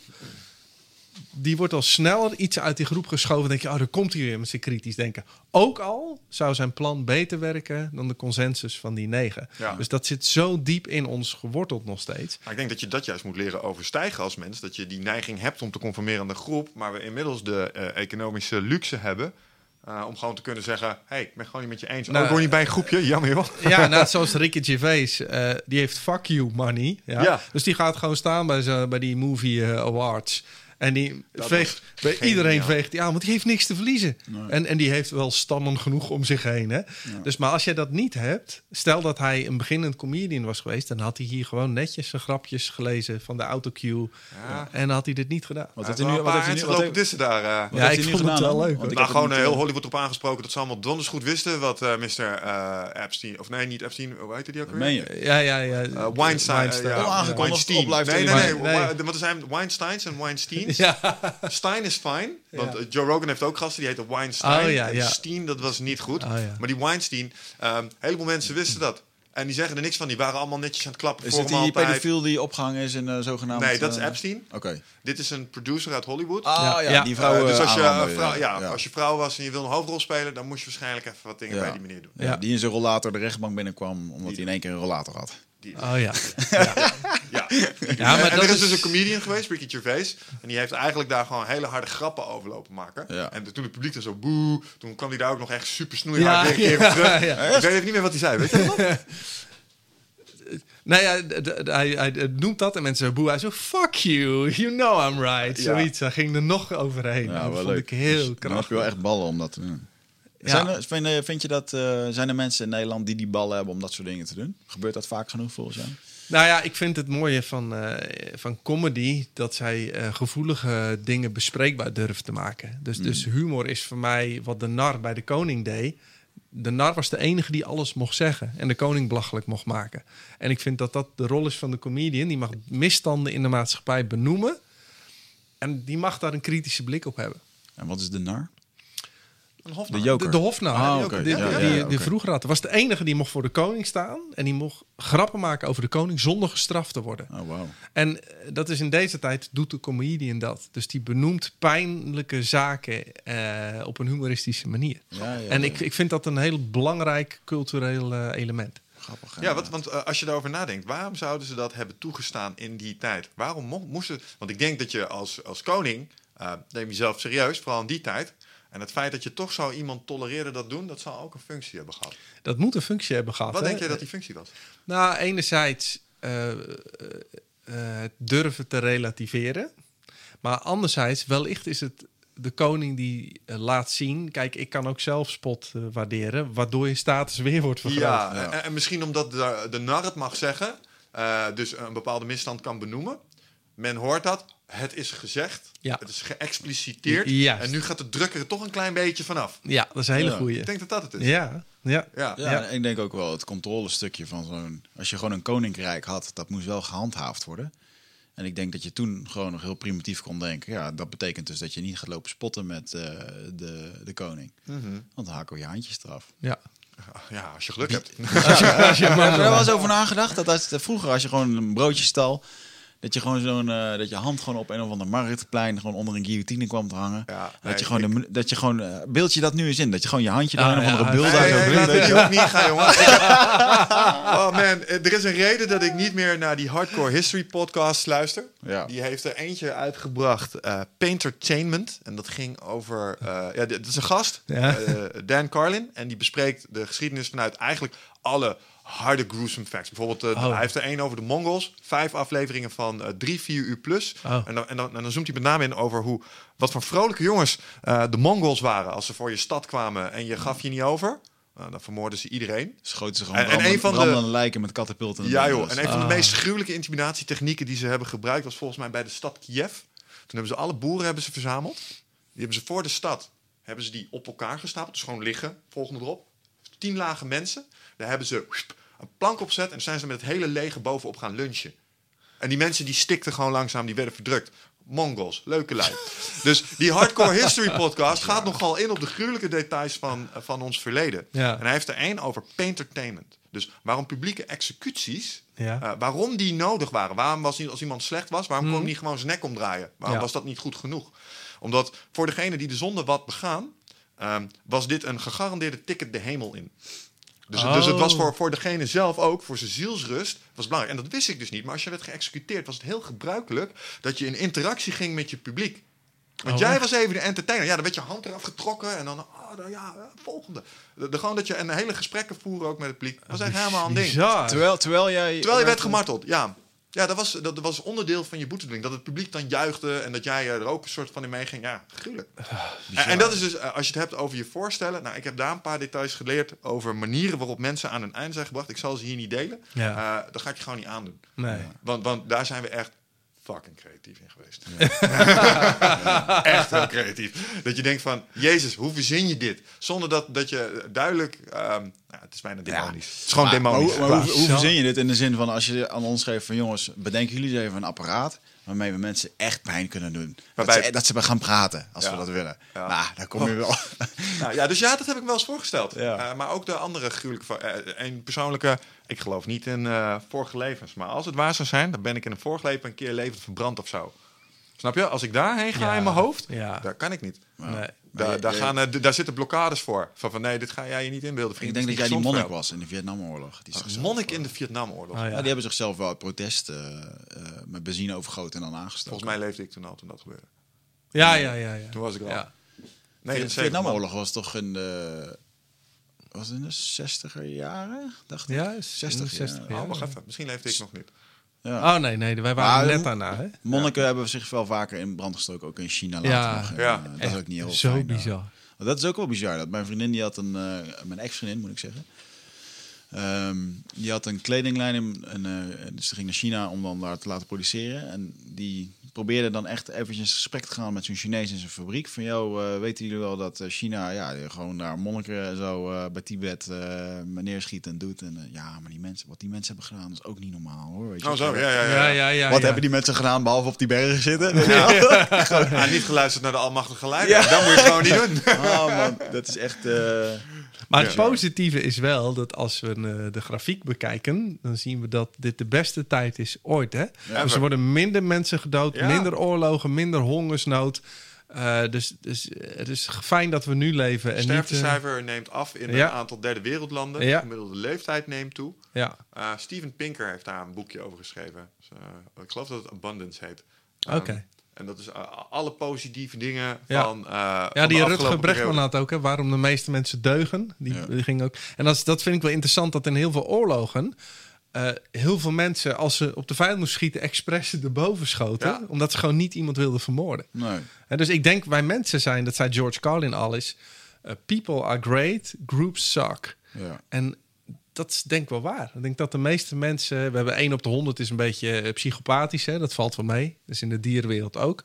Ehm, maar de meeste mensen deugen wel. Het is alleen de druk van de groep die maakt dat we soms een beetje krankzinnig worden. Denk je dat dat ehm, naarmate we verder zijn gekomen in de tijd meer of minder is geworden? Want als ik, ehm, nou, best wel vaak over gehad, ik luister heel veel naar Jocko en die behandelt dan boeken vanuit vroeger. Ja, Eh, de, de oorlogsveteranen. Als je hoort hoe fucking eh, de Napoleonistische oorlogen eraan toe gingen, als je dan Rusland in moest, ja. was niet leuk als voedsoldaat. Nee, is niet zo Eh, heel leuk. Maar als Romeinse soldaat was het ook niet altijd een pretje. Dat ging best wel gruwelijk eraan toe. En die lui, van de Napoleonistische oorlogen, was oorlog was iets glorieus. Ze keken uit naar de tegenstander treffen, weet je wel. Van, Dat was een kans op, op roem en glorie. Die, die benaderden dat echt beduidend anders. En ik heb ook de verhalen gehoord, inderdaad, uit de Tweede Wereldoorlog... dat mensen, of in de loopgragen tegenover elkaar... eh, dat ze daar moeite mee hadden. ja. En ik denk, komt dat omdat we eh, naarmate de loop der tijd beter zijn gaan realiseren wat de consequenties van zijn? Of heeft welvaart en een stukje gemak gewoon voor gezorgd dat dat stukje savage eruit is? Ehm, Nou, je ziet dat die groepsdruk wordt minder naarmate we individualistischer worden. Maar ook naarmate we bijvoorbeeld financiële vrijheid hebben Ja. of, of eh, minder gebonden zijn. Eh, dan is die druk van de groep minder en dan word je authentieker in je keuzes die je maakt. Want ik denk, ze kunnen ons wel proberen om ons oorlog te gaan voelen, maar wij zijn natuurlijk een beetje, ja, Nee. eh, wij zitten aan de rand al van die groep, hè? En die En, eerste- wij, we conformeren ons niet. En die loopgravenoorlog van Wereldoorlog 1, eh, of de Eerste Wereldoorlog, daar waar eh, dat mensen ook al met, met kerst tegenover elkaar aan het schieten waren. En dat ze op een gegeven moment toen zo'n ding hebben ingelast. Hè? Zo van, Ja. Geen voetballen met elkaar. Gingen ze voetballen met elkaar, de Duitsers tegen de Fransen volgens mij, of de, ik, ik weet het even niet ja. precies. Ja. Maar eh, dat mensen echt daar gewoon zaten van, "Fuck, we, niemand wil dit, weet je wel. Je zit Nee. gewoon over een stapel lijken heen te kijken naar andere poppetjes die je probeert te raken aan de andere kant. Ja, Ja. voor- Waar vooral, de, die, waarvoor de fuck ben je dit aan het doen? vooral die was echt gruwelijk. En, eh, Ja, ja. Maar ook die eh, Engelse soldaat die springt in een loopgraaf en die ziet daar een Duitser zittend eten.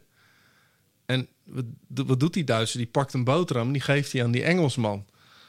Maar die Engelsman had honger, dus die pakt die boterham en die zitten samen die boterham op te eten. hè. En, maar ja, als je iets hebt ontvangen van iemand, denkt jouw brein niet, nu maak ik je Ja, nu ga Dus ik die Engelsman stond zo, ja. Hey, later. Eh, dus die heb ge, Bizar. hey, dankjewel en die is weggelopen. Ja, dat vind ik wel een goed verhaal. Dat zijn mooie scènes ook in. Ik weet niet, er zijn wel een paar films die dat ook echt goed. eh dat ze, want je loopt dan met Brothers zit dat Volgens mij is dat dus inderdaad. Ja. Lopen ze door zo'n huis en dan op een gegeven moment staan ze tegenover elkaar. Alle twee zo van: ga jij schieten of ga jij schieten? Fuck it, we lopen gewoon alle twee weg. Weet je wel. Maar ik denk wel dat dat vaak is gebeurd. Ja. Ja, ah, maar ik denk dat het er wel in zit in dat, dat de maatschappij individualistischer is geworden. Eh, mede door ook, ik denk heel eerlijk gezegd, een toename in welvaart. Zeker, Want laten we wel zeker. wezen, als wij eh 6000 jaar geleden hier met z'n vier in een grot hadden gezeten. Ja. En eh 500 meter verderop zitten er ook een paar, maar die hebben wel wat te vreten. En Ja. wij niet. Hey, daar word ik wel anders van, snap je? Ja. Dan gaan we dat halen. Ja, filosoferen is een luxe, hè? Ja, nou Dus, dat dus. ja. Ja, inderdaad. Maar hele- dat oorlog, dat kan je niet meer voorstellen, man. Dat, eh, ik zat toevallig een filmpje te kijken van eh de Korps Commandotroepen. Die hebben zo'n zo'n serie gemaakt. Een hele oude commando geïnterviewd. Die ook in Indonesië eh, Ja? lekker huis heeft gehouden samen met de rest van de Nederlanders. Ehm, en dat hij ook echt zegt, ja, ik word wel eens gevraagd door jongens, van, ja, ben je wel eens uitgezonden? Dan zeg ik altijd, ja, één keer. Vijf jaar lang. Ben je wel eens uitgezonden? En Oh, zo, ja, ja, Want nu word je vier maanden uitgezonden. Ja, ja, ja, ja. Hij zei, ja, één keer, maar die duurde wel vijf jaar. wow, Ja. dat is echt, eh, nee. Eh, eh, ja. nou, Paul, toen Paul de Blot hier zat te vertellen, die eh, ondertussen overleden is trouwens. Ehm, ken je die? Was Nee. spiritueel business coach. Ah, hij was spiritueel business Oh, leraar bij eh Nijenrode.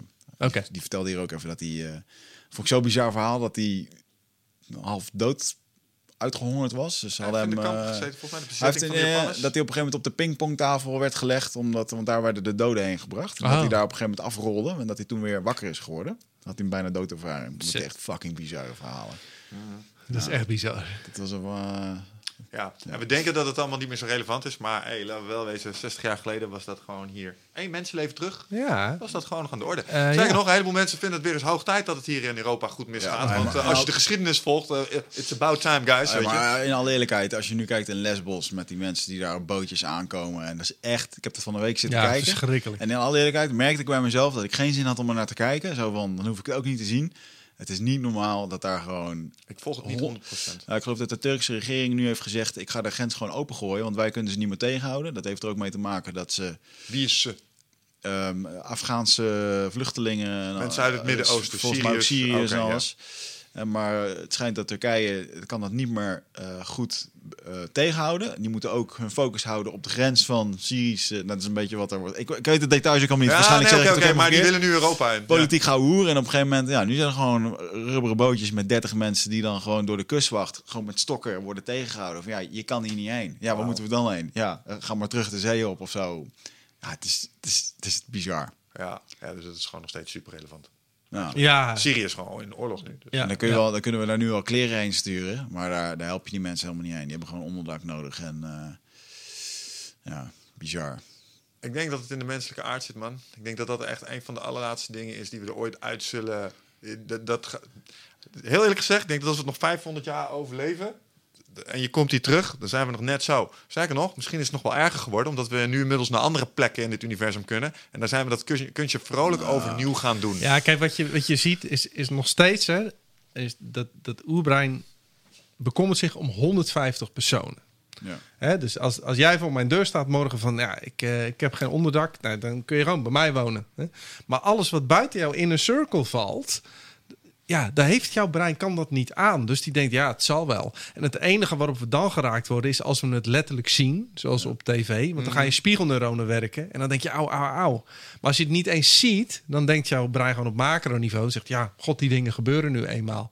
Alleen het gaat niet gebeuren dat dat brein opeens evolueert nadat wij eh, Nee. compassie voelen met een miljard mensen. Dat denk ik dus ook niet. Want dat zit er niet in. En dat is mil- in miljoenen jaren ontstaan. En dat gaat nu niet in een paar honderd jaar veranderen. Nee. Dus dit is gewoon de, de, de aard van het beestje. Ja, en, voor de grap was gezegd hier dat eh, het beste wat ons mensen zou kunnen overkomen, is dat we erachter komen dat eh, de tweede ster van links bewoond is Ja, door iets anders. Wat ja. ongeveer even ver is als wij. Waarom? Dan is het één keer wij tegen hen. Ja. Ehm, en dan zou het maar zo eens kunnen zijn dat we bedenken, best een mooi planeetje wat je daar hebt. Ja. Want als we even naar de menselijke geschiedenis kijken, is wel wat we doen, hè? Mhm. Ik bedoel, tegenwoordig doen we het ontslag, hey, we komen hier democratie brengen. Oh, by the way, eh, leuk die olie. Ja.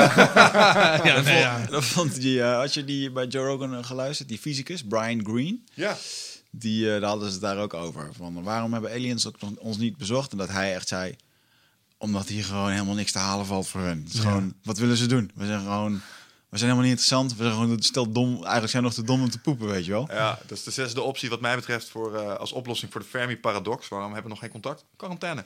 Gewoon snelheid quarantaine. Ja, ja. Als, als we hier zeg Ja. maar de, Ja, ja, de, ja. De, de, de uiterste laag eh, van ons zonnestelsel uitvliegen, dan vliegen we ergens tegenaan. Oh, Weet ja. je wel, zo tok en dan staat er een bordje Do not feed humans. ja, ja, ja. Dus we zitten, we, zitten, sure, we, zitten, we zitten al in quarantaine. Dat zou heel grappig zijn. Het, is, het is zo'n spreekwoord te zeggen. Hoe weten we dat buitenaards leven intelligent is? Dat weten we aan het feit dat ze hier nog niet zijn geweest. Dat is wel een goeie. Dat, dat daar nu ergens live televisie is over hoe dat het coronavirus nu weer, eh, dat ze daarom zitten te lachen, weet je wel. Monkey TV, dat ze gewoon eh, mensen à la de Truman Wij zijn een Show. soort dierentuin met een hek eromheen waar anderen weer naar kijken. Ja, kijk, dit is een eh, niet goed doorgeëvalueerd roofdierras. Ja. Eh, dit is wat je krijgt eh, als je niet verlichting bereikt voor je 2000ste beschavingsjaar. Ja, dan, en nucleaire wapens hebt. Weet je wel, weet je dat, Geloof ja. jij in dat opzicht dat als je iets denkt, dat je bepaalde gedachten hebt, dat je het dus voor je haalt, dat het ergens anders op dat moment ook gebeurt? Wow. Ja, in het- dimensies of in... eh, Dan kom je op het spooky effect van Einstein, zeg maar. Hoe Hè? bedoel je dat precies? Nou, jij, denkt- jij, ik denk nu eh, dat jij op een roze olifant zit en ergens in een universum ehm, gebeurt dat dan nu ook ergens. Ja, dat ligt aan je... Nee, ik denk dat het universum eh, niet bestaat, maar alleen maar in jouw perceptie. Dus jouw brein creëert het universum, Mhm. maar die is natuurlijk feitelijk niet. Er is hier niets. Hè, de perceptie wordt alleen maar werkelijkheid hier. Dus op het moment dat je het denkt, is de werkelijkheid vindt zich plaats in jou. Ja, maar hoe zit Ja. dat dan met een asteroïde die instort en een... eh, de- want er zweeft nu ergens een asteroïde, die komt al... In 79 komt weer een eh, akelig langs dichtvliegen. Vind ik ook altijd mooie verhalen, weet je wel. Hij gaat eh, tussen de maan en de aarde door. Dat is heel dichtbij trouwens. Ehm, die is er nu ook. En, en we kunnen voorspellen dat hij hier over eh, 70 jaar is. En als hij inslaat, dan eh, is dat allemaal best wel echt. Ja, maar die vindt dan alleen maar plaats in de perceptie van breintjes. Kijk, we kunnen nog wel zeggen dat er we- wellicht eh, quarks overal ronddolen en atoompjes... eh, die vanuit kwantumfysica ook weer luchtledig zijn. Ja. Eh, maar het feit blijft dat de werkelijkheid alleen maar wordt gevormd in ons brein. Als ieder wezen op aarde nu het bewustzijn verliest, Ja. is er de vraag is of er wel iets is. Dus jij bestaat ook niet op het moment als ik nu naar links kijk, ik zie jou niet. Dan Ja. zou jij daar nu eigenlijk Nou niet ja, zitten. dat is het, het lampje in de koelkast, hè? Ja, Eh, precies. wat jij uit, zei. weet je het? Dus nou ja, dit is de kwantumfysica ook nog niet helemaal over uit, hè? Is maar het, is dit dan wat Schrödinger zegt dan? Die, die quantum state, iets is er wel of iets is er niet. En als het wordt waargenomen... Ja, alleen dat is weer weerlegd door het decoherentie-effect. Wat inhoudt dat die deeltjes ook wel eens op elkaar botsen op het moment dat wij het niet waarnemen. Dus dat is een beetje dubieus iets. Maar het feit blijft wel dat de ervaring van het universum alleen maar plaatsvindt in het hoofd. Daarbuiten is. Ja, en wat geen- jij zegt is als die ervaring er niet zou zijn, zou dit er ook niet zijn. Maar als hier nu collectief de lampen bij iedereen uitgaan op moeder aarde, Ja, dan, dan, dan is volgens mij nu te kundig het geval, dan is die maan er nog steeds. Eh, en dan is onze zon er ook nog steeds. Eh, want er zijn ook sterren die wij niet kunnen waarnemen, waarvan we het effect wel, het indirecte effect kunnen zien. ja, dus dan kun je zeggen dat de energie waaruit ze eh, zijn opgebouwd, is er altijd. Is er gewoon. Dat is een beetje Einstein's Ja, dus een beetje arrogant om te denken dat als deze rendermachine er niet is, dat het ook niet bestaat. Nee, maar ik vind het wel een goed woord, de rendermachine. Omdat het beeld wordt gevormd in ons brein. Ja. Nou, wat, wat natuurlijk wel zo is, is dat het maar de vraag is of de werkelijkheid echt er zo uitziet. Zoals hij eruit ziet. Want Nee, we- kijk, deze tafel die zien wij als bruin. Maar die is alles behalve bruin. Ja. Want de frequentie die wij interpreteren als bruin is de enige die die teruggooit. Ja.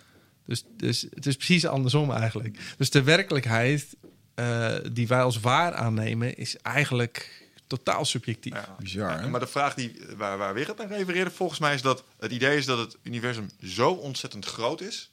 ehm, dat het, als je het vanuit statistiek bekijkt, eh, de, kans, de kans er is, en die is heel groot, eh, dat er eh, ergens anders, miljoenen lichtjaren hier vandaan, ook een evolutie heeft plaatsgevonden. En dat gebeurt zo vaak, waar ook een Paul en een Wigert zitten, misschien net iets anders, die een soortgelijk gesprek hebben of een ander. Nou ja, gesprek. Stephen Hawking die zegt zelfs... everything that can happen, has happened. Dus die zegt, eh, als een soort AI-machine... Die, die miljarden realiteiten tegelijk creëert. Dus eh, wij houden hier nu een podcast... maar in een eh, iets andere versie hiervan ben ik hier nu ook niet. En er zit hier iemand anders. En heb je de vakantie naar Parijs niet geboekt en nu wel. Dus, dus zijn een van zijn theorie is dat, dus dat, dat dit maar één versie is van wat er plaatsvindt. Ja, terwijl er ja. miljarden tegelijkertijd zijn. Kunnen wij met ons verstand moeilijk bij, Nee. althans ik. Uh, maar goed, dan denk ik ook, wat heb ik eraan? Want ik ervaar nu echt alleen maar Ja. deze realiteit. Nou, dat is dus inderdaad wel een eh, bestaande tijd. Ja, in onze realiteit wel. Eh, ja, maar dat is alleen maar onze perceptie. Ja. En, en tijd is daarnaast eh, totaal subjectief. Ja.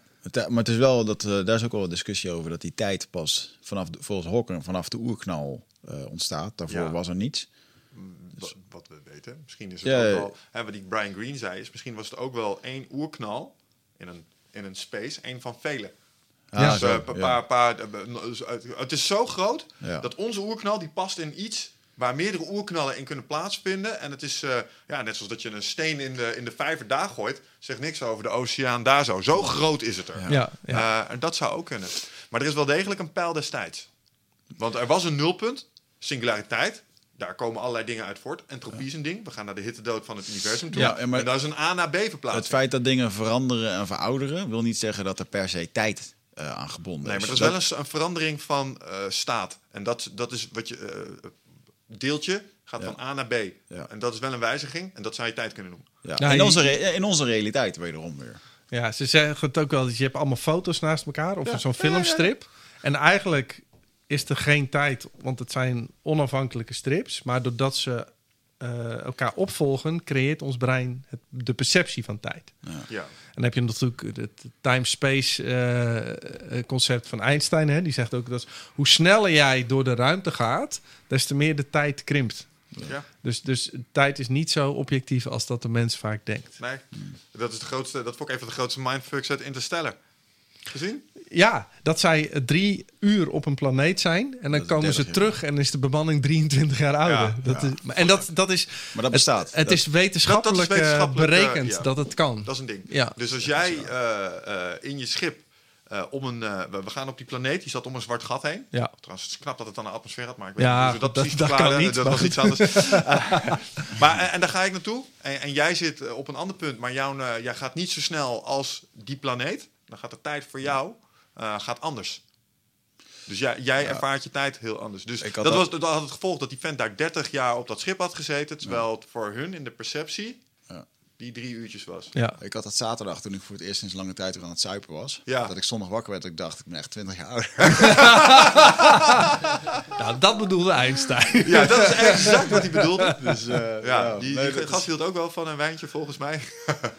ja, het zijn mooie dingen. Maar je ziet ook al, alles wat jij eh, qua routine doet, ervaar je als sneller. En alles ehm, wat jij nieuw doet, ervaar je dat het langer duurt. Hè, ja. dus dus ik, ik heb met Guido nu eentje over, opgenomen over tijd. Dus als je een weekendje weggaat en je doet allemaal verschillende dingen, dan kom je thuis en denk je, zo, alsof ik een week weg ben Ja, dat is geweest. wereldreis. Maar ik heb ook wel eens drie weken op een camping gezeten in Frankrijk. En dan deed ik iedere dag hetzelfde. Croissantje halen, wandelen, zwembad.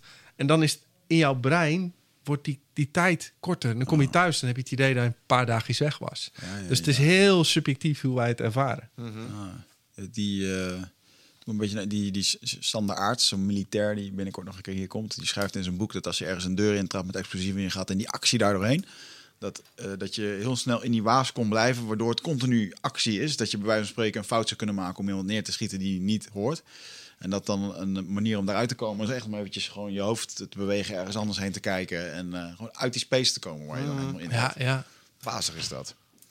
Ja, eigenlijk best wel logisch. Dat dat soort Ja. mechanismen Ja, zijn. ja, ja, gewoon een super focus, praktisch. Zeker, dit is de meest praktische toepassing van een dergelijk mechanisme. Ja, ja. Gevaar overleven. Ja, Ja. Dat is waar het voor gebouwd was. Ben je, ben, je dat, ben je bang voor de dood? Nee, helemaal niet. Niet? Nee. Hoe doe je dat? Ja, dan weet je, ik, ik doe dat niet. Ik heb gewoon geen angst voor de dood. Nee. Jij hebt En niet... ik denk dat ik nu ook al niet besta. In die zin dat de perceptie van dat ik Paul ben... is ook maar een constructie van mijn brein.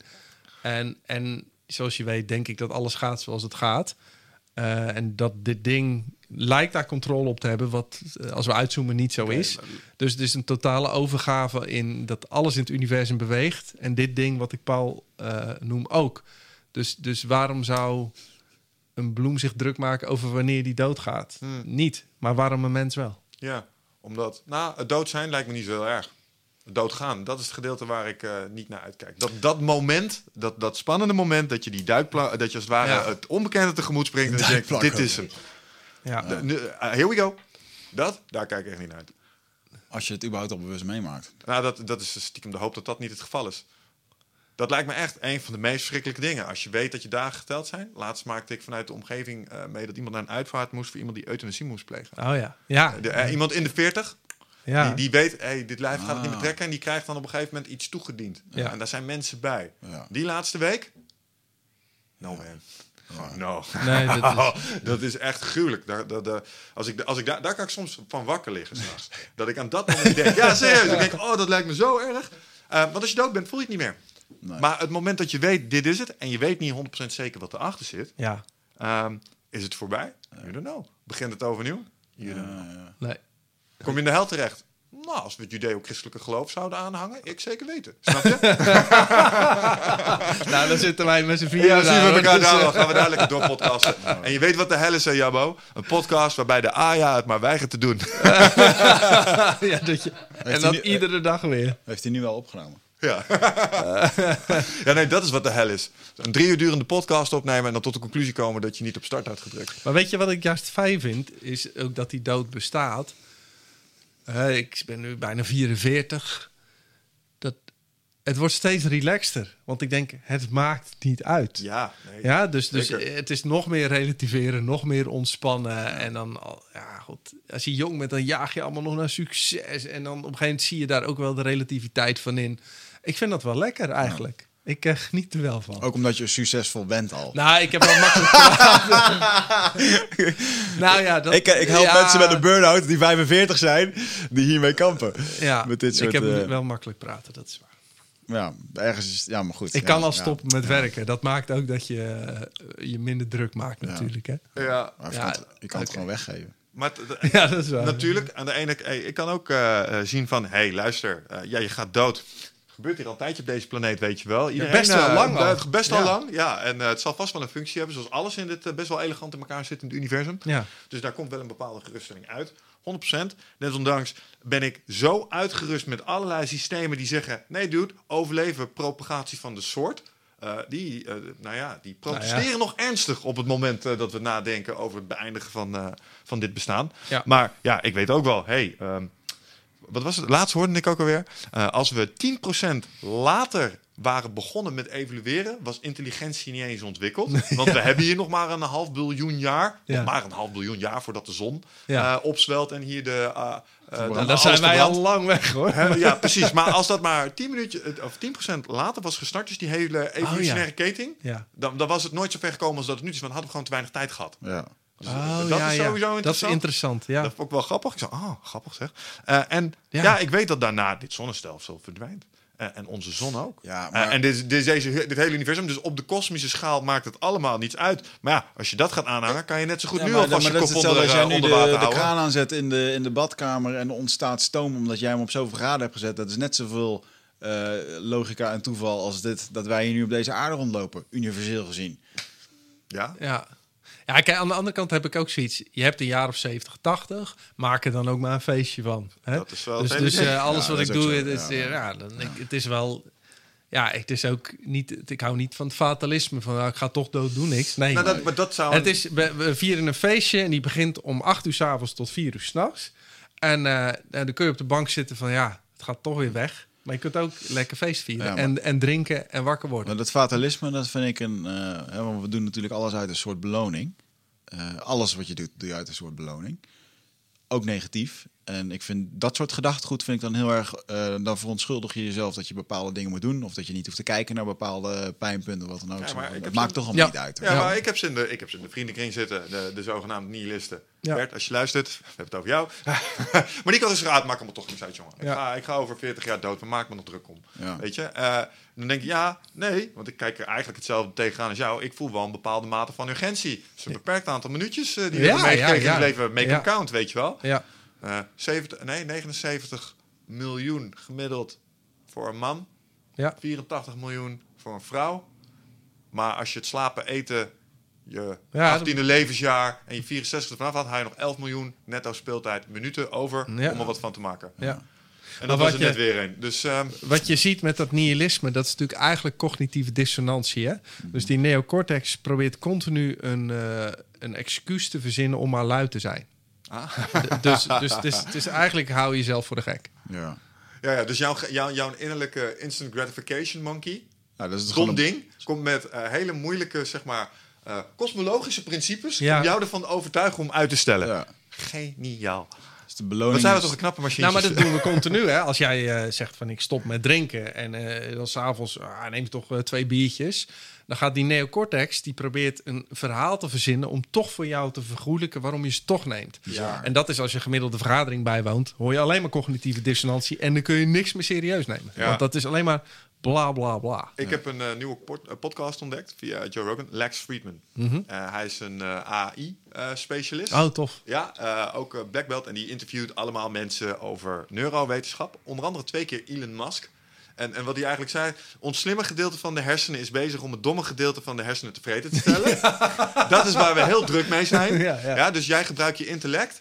Bijvoorbeeld eh, al dit carrière ding, je zou maar zo kunnen zeggen, dit is ook voor een belangrijk deel seksuele selectie. Ja. Eh, dus je doet hele slimme dingen om ervoor te zorgen dat je seks kunt hebben. Wat eh, een vraag is die voortkomt uit het domme gedeelte van je hersenen. Ja. Dus dat. Nou, dat was één. Dat ik dacht, ja, dat is leuk verwoord. Ja. En toen was er ook een meneer. en die zei, ja, hij zegt, het is wel leuk, die cortex, hè.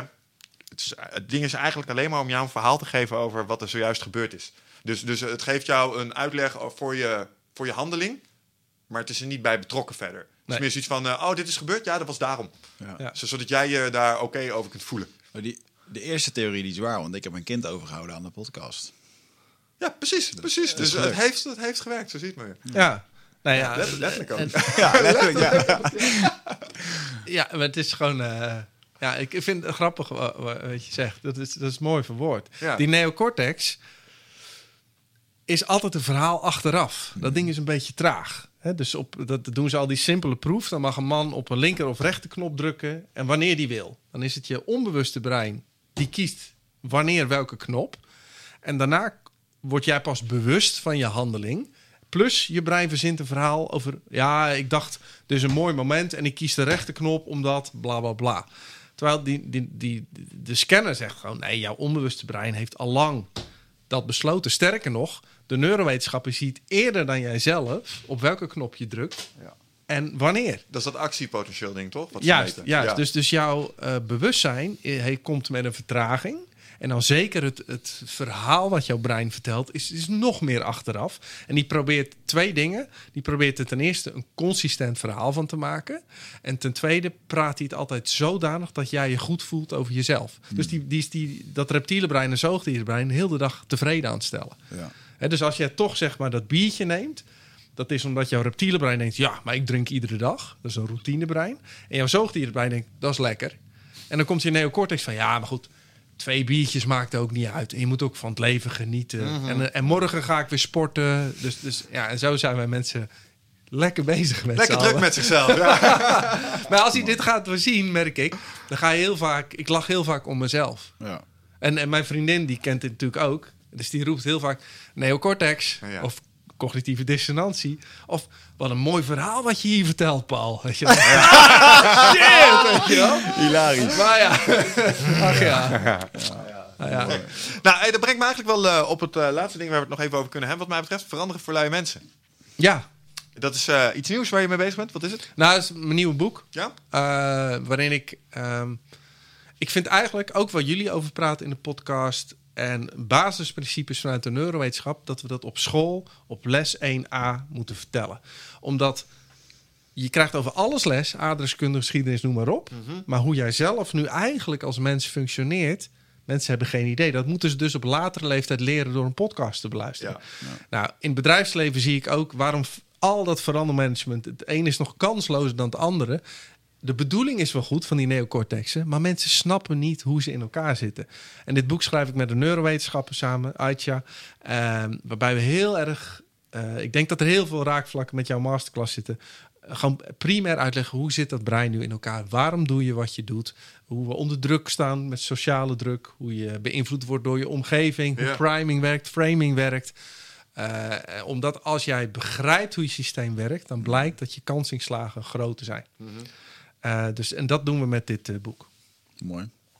Is, is die verlichting voor luie mensen, is dat jouw best verkochte boek? Eh, ja, ja. Ja. Ik vond het ook wel een grappig boekje. Heb ik het er nog een keertje geappt volgens mij. Ja. Ja. ja. Ja. Dat is puur, dat, dat is heel erg op non-duale stukken. Dit is dan gewoon binnen de droom waarin we leven, Ja. hoe patroontjes werken. Ja. En Want wat, eigenlijk is wat jij in je masterclass ook doet, je toont aan hoe patronen werken. En als je die patronen snapt, dan kun je er een beetje beter mee gaan spelen. Oké, cool. Eh, vraag daarover. Wat, wat is in eh, dat opzicht eh, het meest onderschatte component in menselijk gedrag? Als je kijkt naar, wil mensen snappen? Snap human nature. Ja. Nou, we hebben de goal setting over niet achteraan, dat is handig, want je hebt allerlei hele mooie evolutionaire systemen die zeggen als je daarin moet, dan, dan gaan we dat fixen. Mhm. Maar er zijn er nog meer.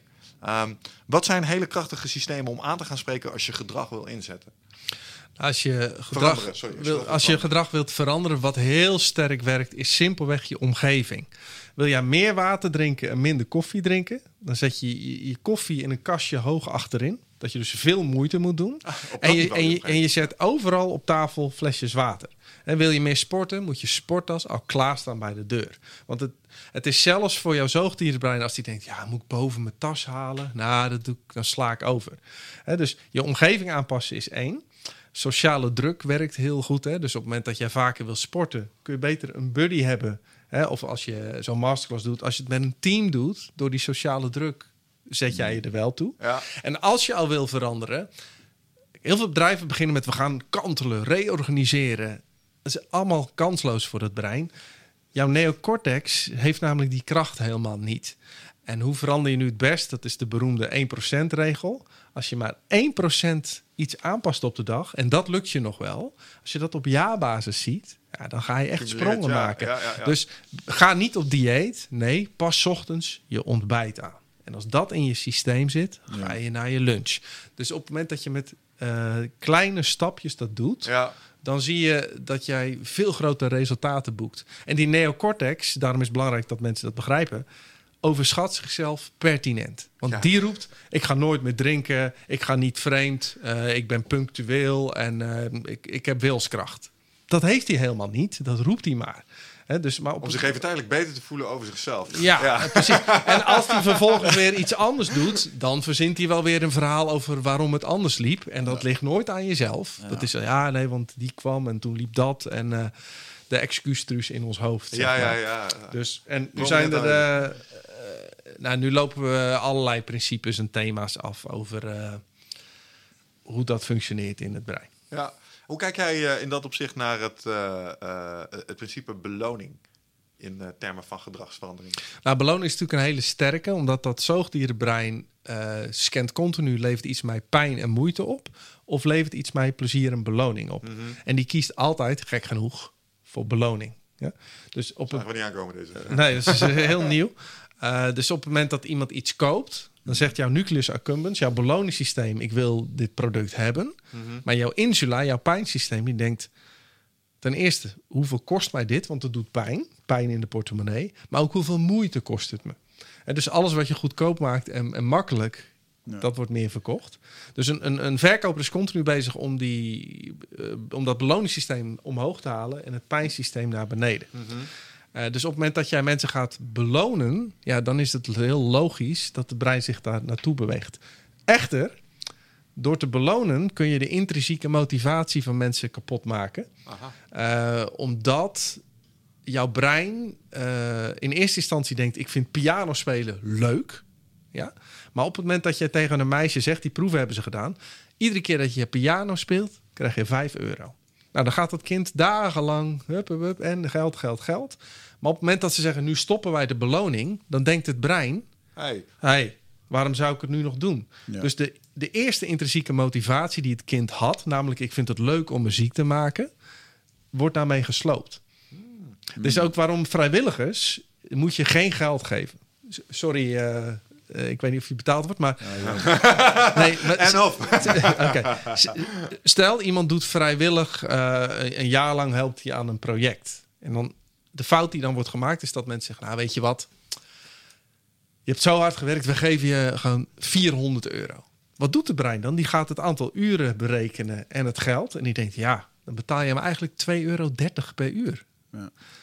En dan sloop je het. Want dan komt die persoon het jaar daarna niet meer opdagen. Want die zegt, je betaalt mij onder. Ja. Dus op dat moment kun je veel beter die intrinsieke motivatie belonen... door een compliment maken, een keer uit eten te gaan... eh, een uitje of wat dan ook.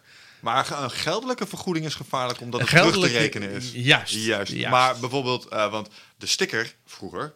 Als jij vroeger rekenwerkje goed had Ja. gedaan op de basisschool, kreeg je dan sticker. Dat werkt. Een sticker. Jij niet? Jij zucht ja dat het onvoldoende is. Ik ben nooit naar school geweest. Ja, dus- ja. Maar ook een, eh, een, eh, een, eh, certificaat na je masterclass, dat werkt. Maar zeker de beloning, Ja. als jij op, voor de groep op het podium mag komen, je krijgt...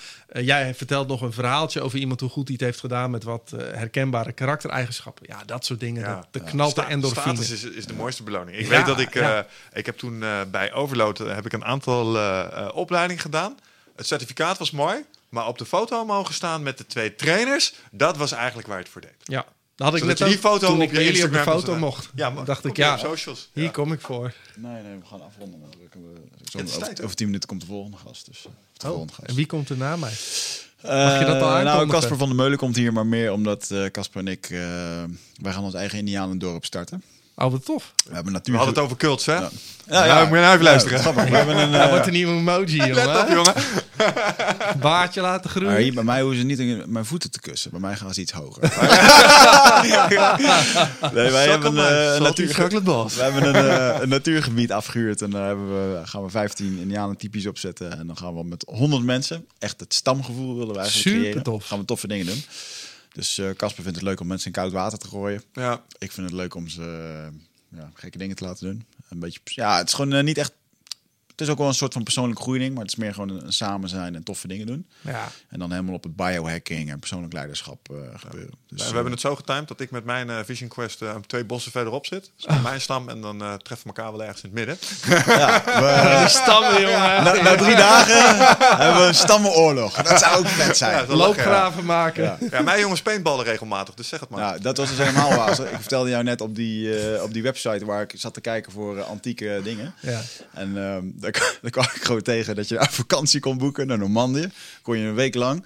Werd je helemaal ondergedompeld in eh, Wereldoorlog 1 eh, scenario. Dus gewoon Oh, echt? helemaal, dan kan je daar als Duitser of als Amerikaan kijken. allemaal Ja, ja, ja, ja. Een week lang. En dan, zitten dan, dan zie ik dat helemaal voor me. Dat er van die gasten van 120 kilo met een filter. Ja, ja. Ja. Met zo'n helm op, weet je wel. en dan daar eh, de soldaat uithangen. Hilarisch. Mensen, mensen zijn rare wezens. Dat, we Ja. dat soort dingen ook bestaan en dat dat er gebeurt ook gewoon. Ja. Ja, ja. dat is toch in ons oerinstinct zit dat nog wat, hè? Dat, eh, Ja, ik moet dan direct aan larpen denken.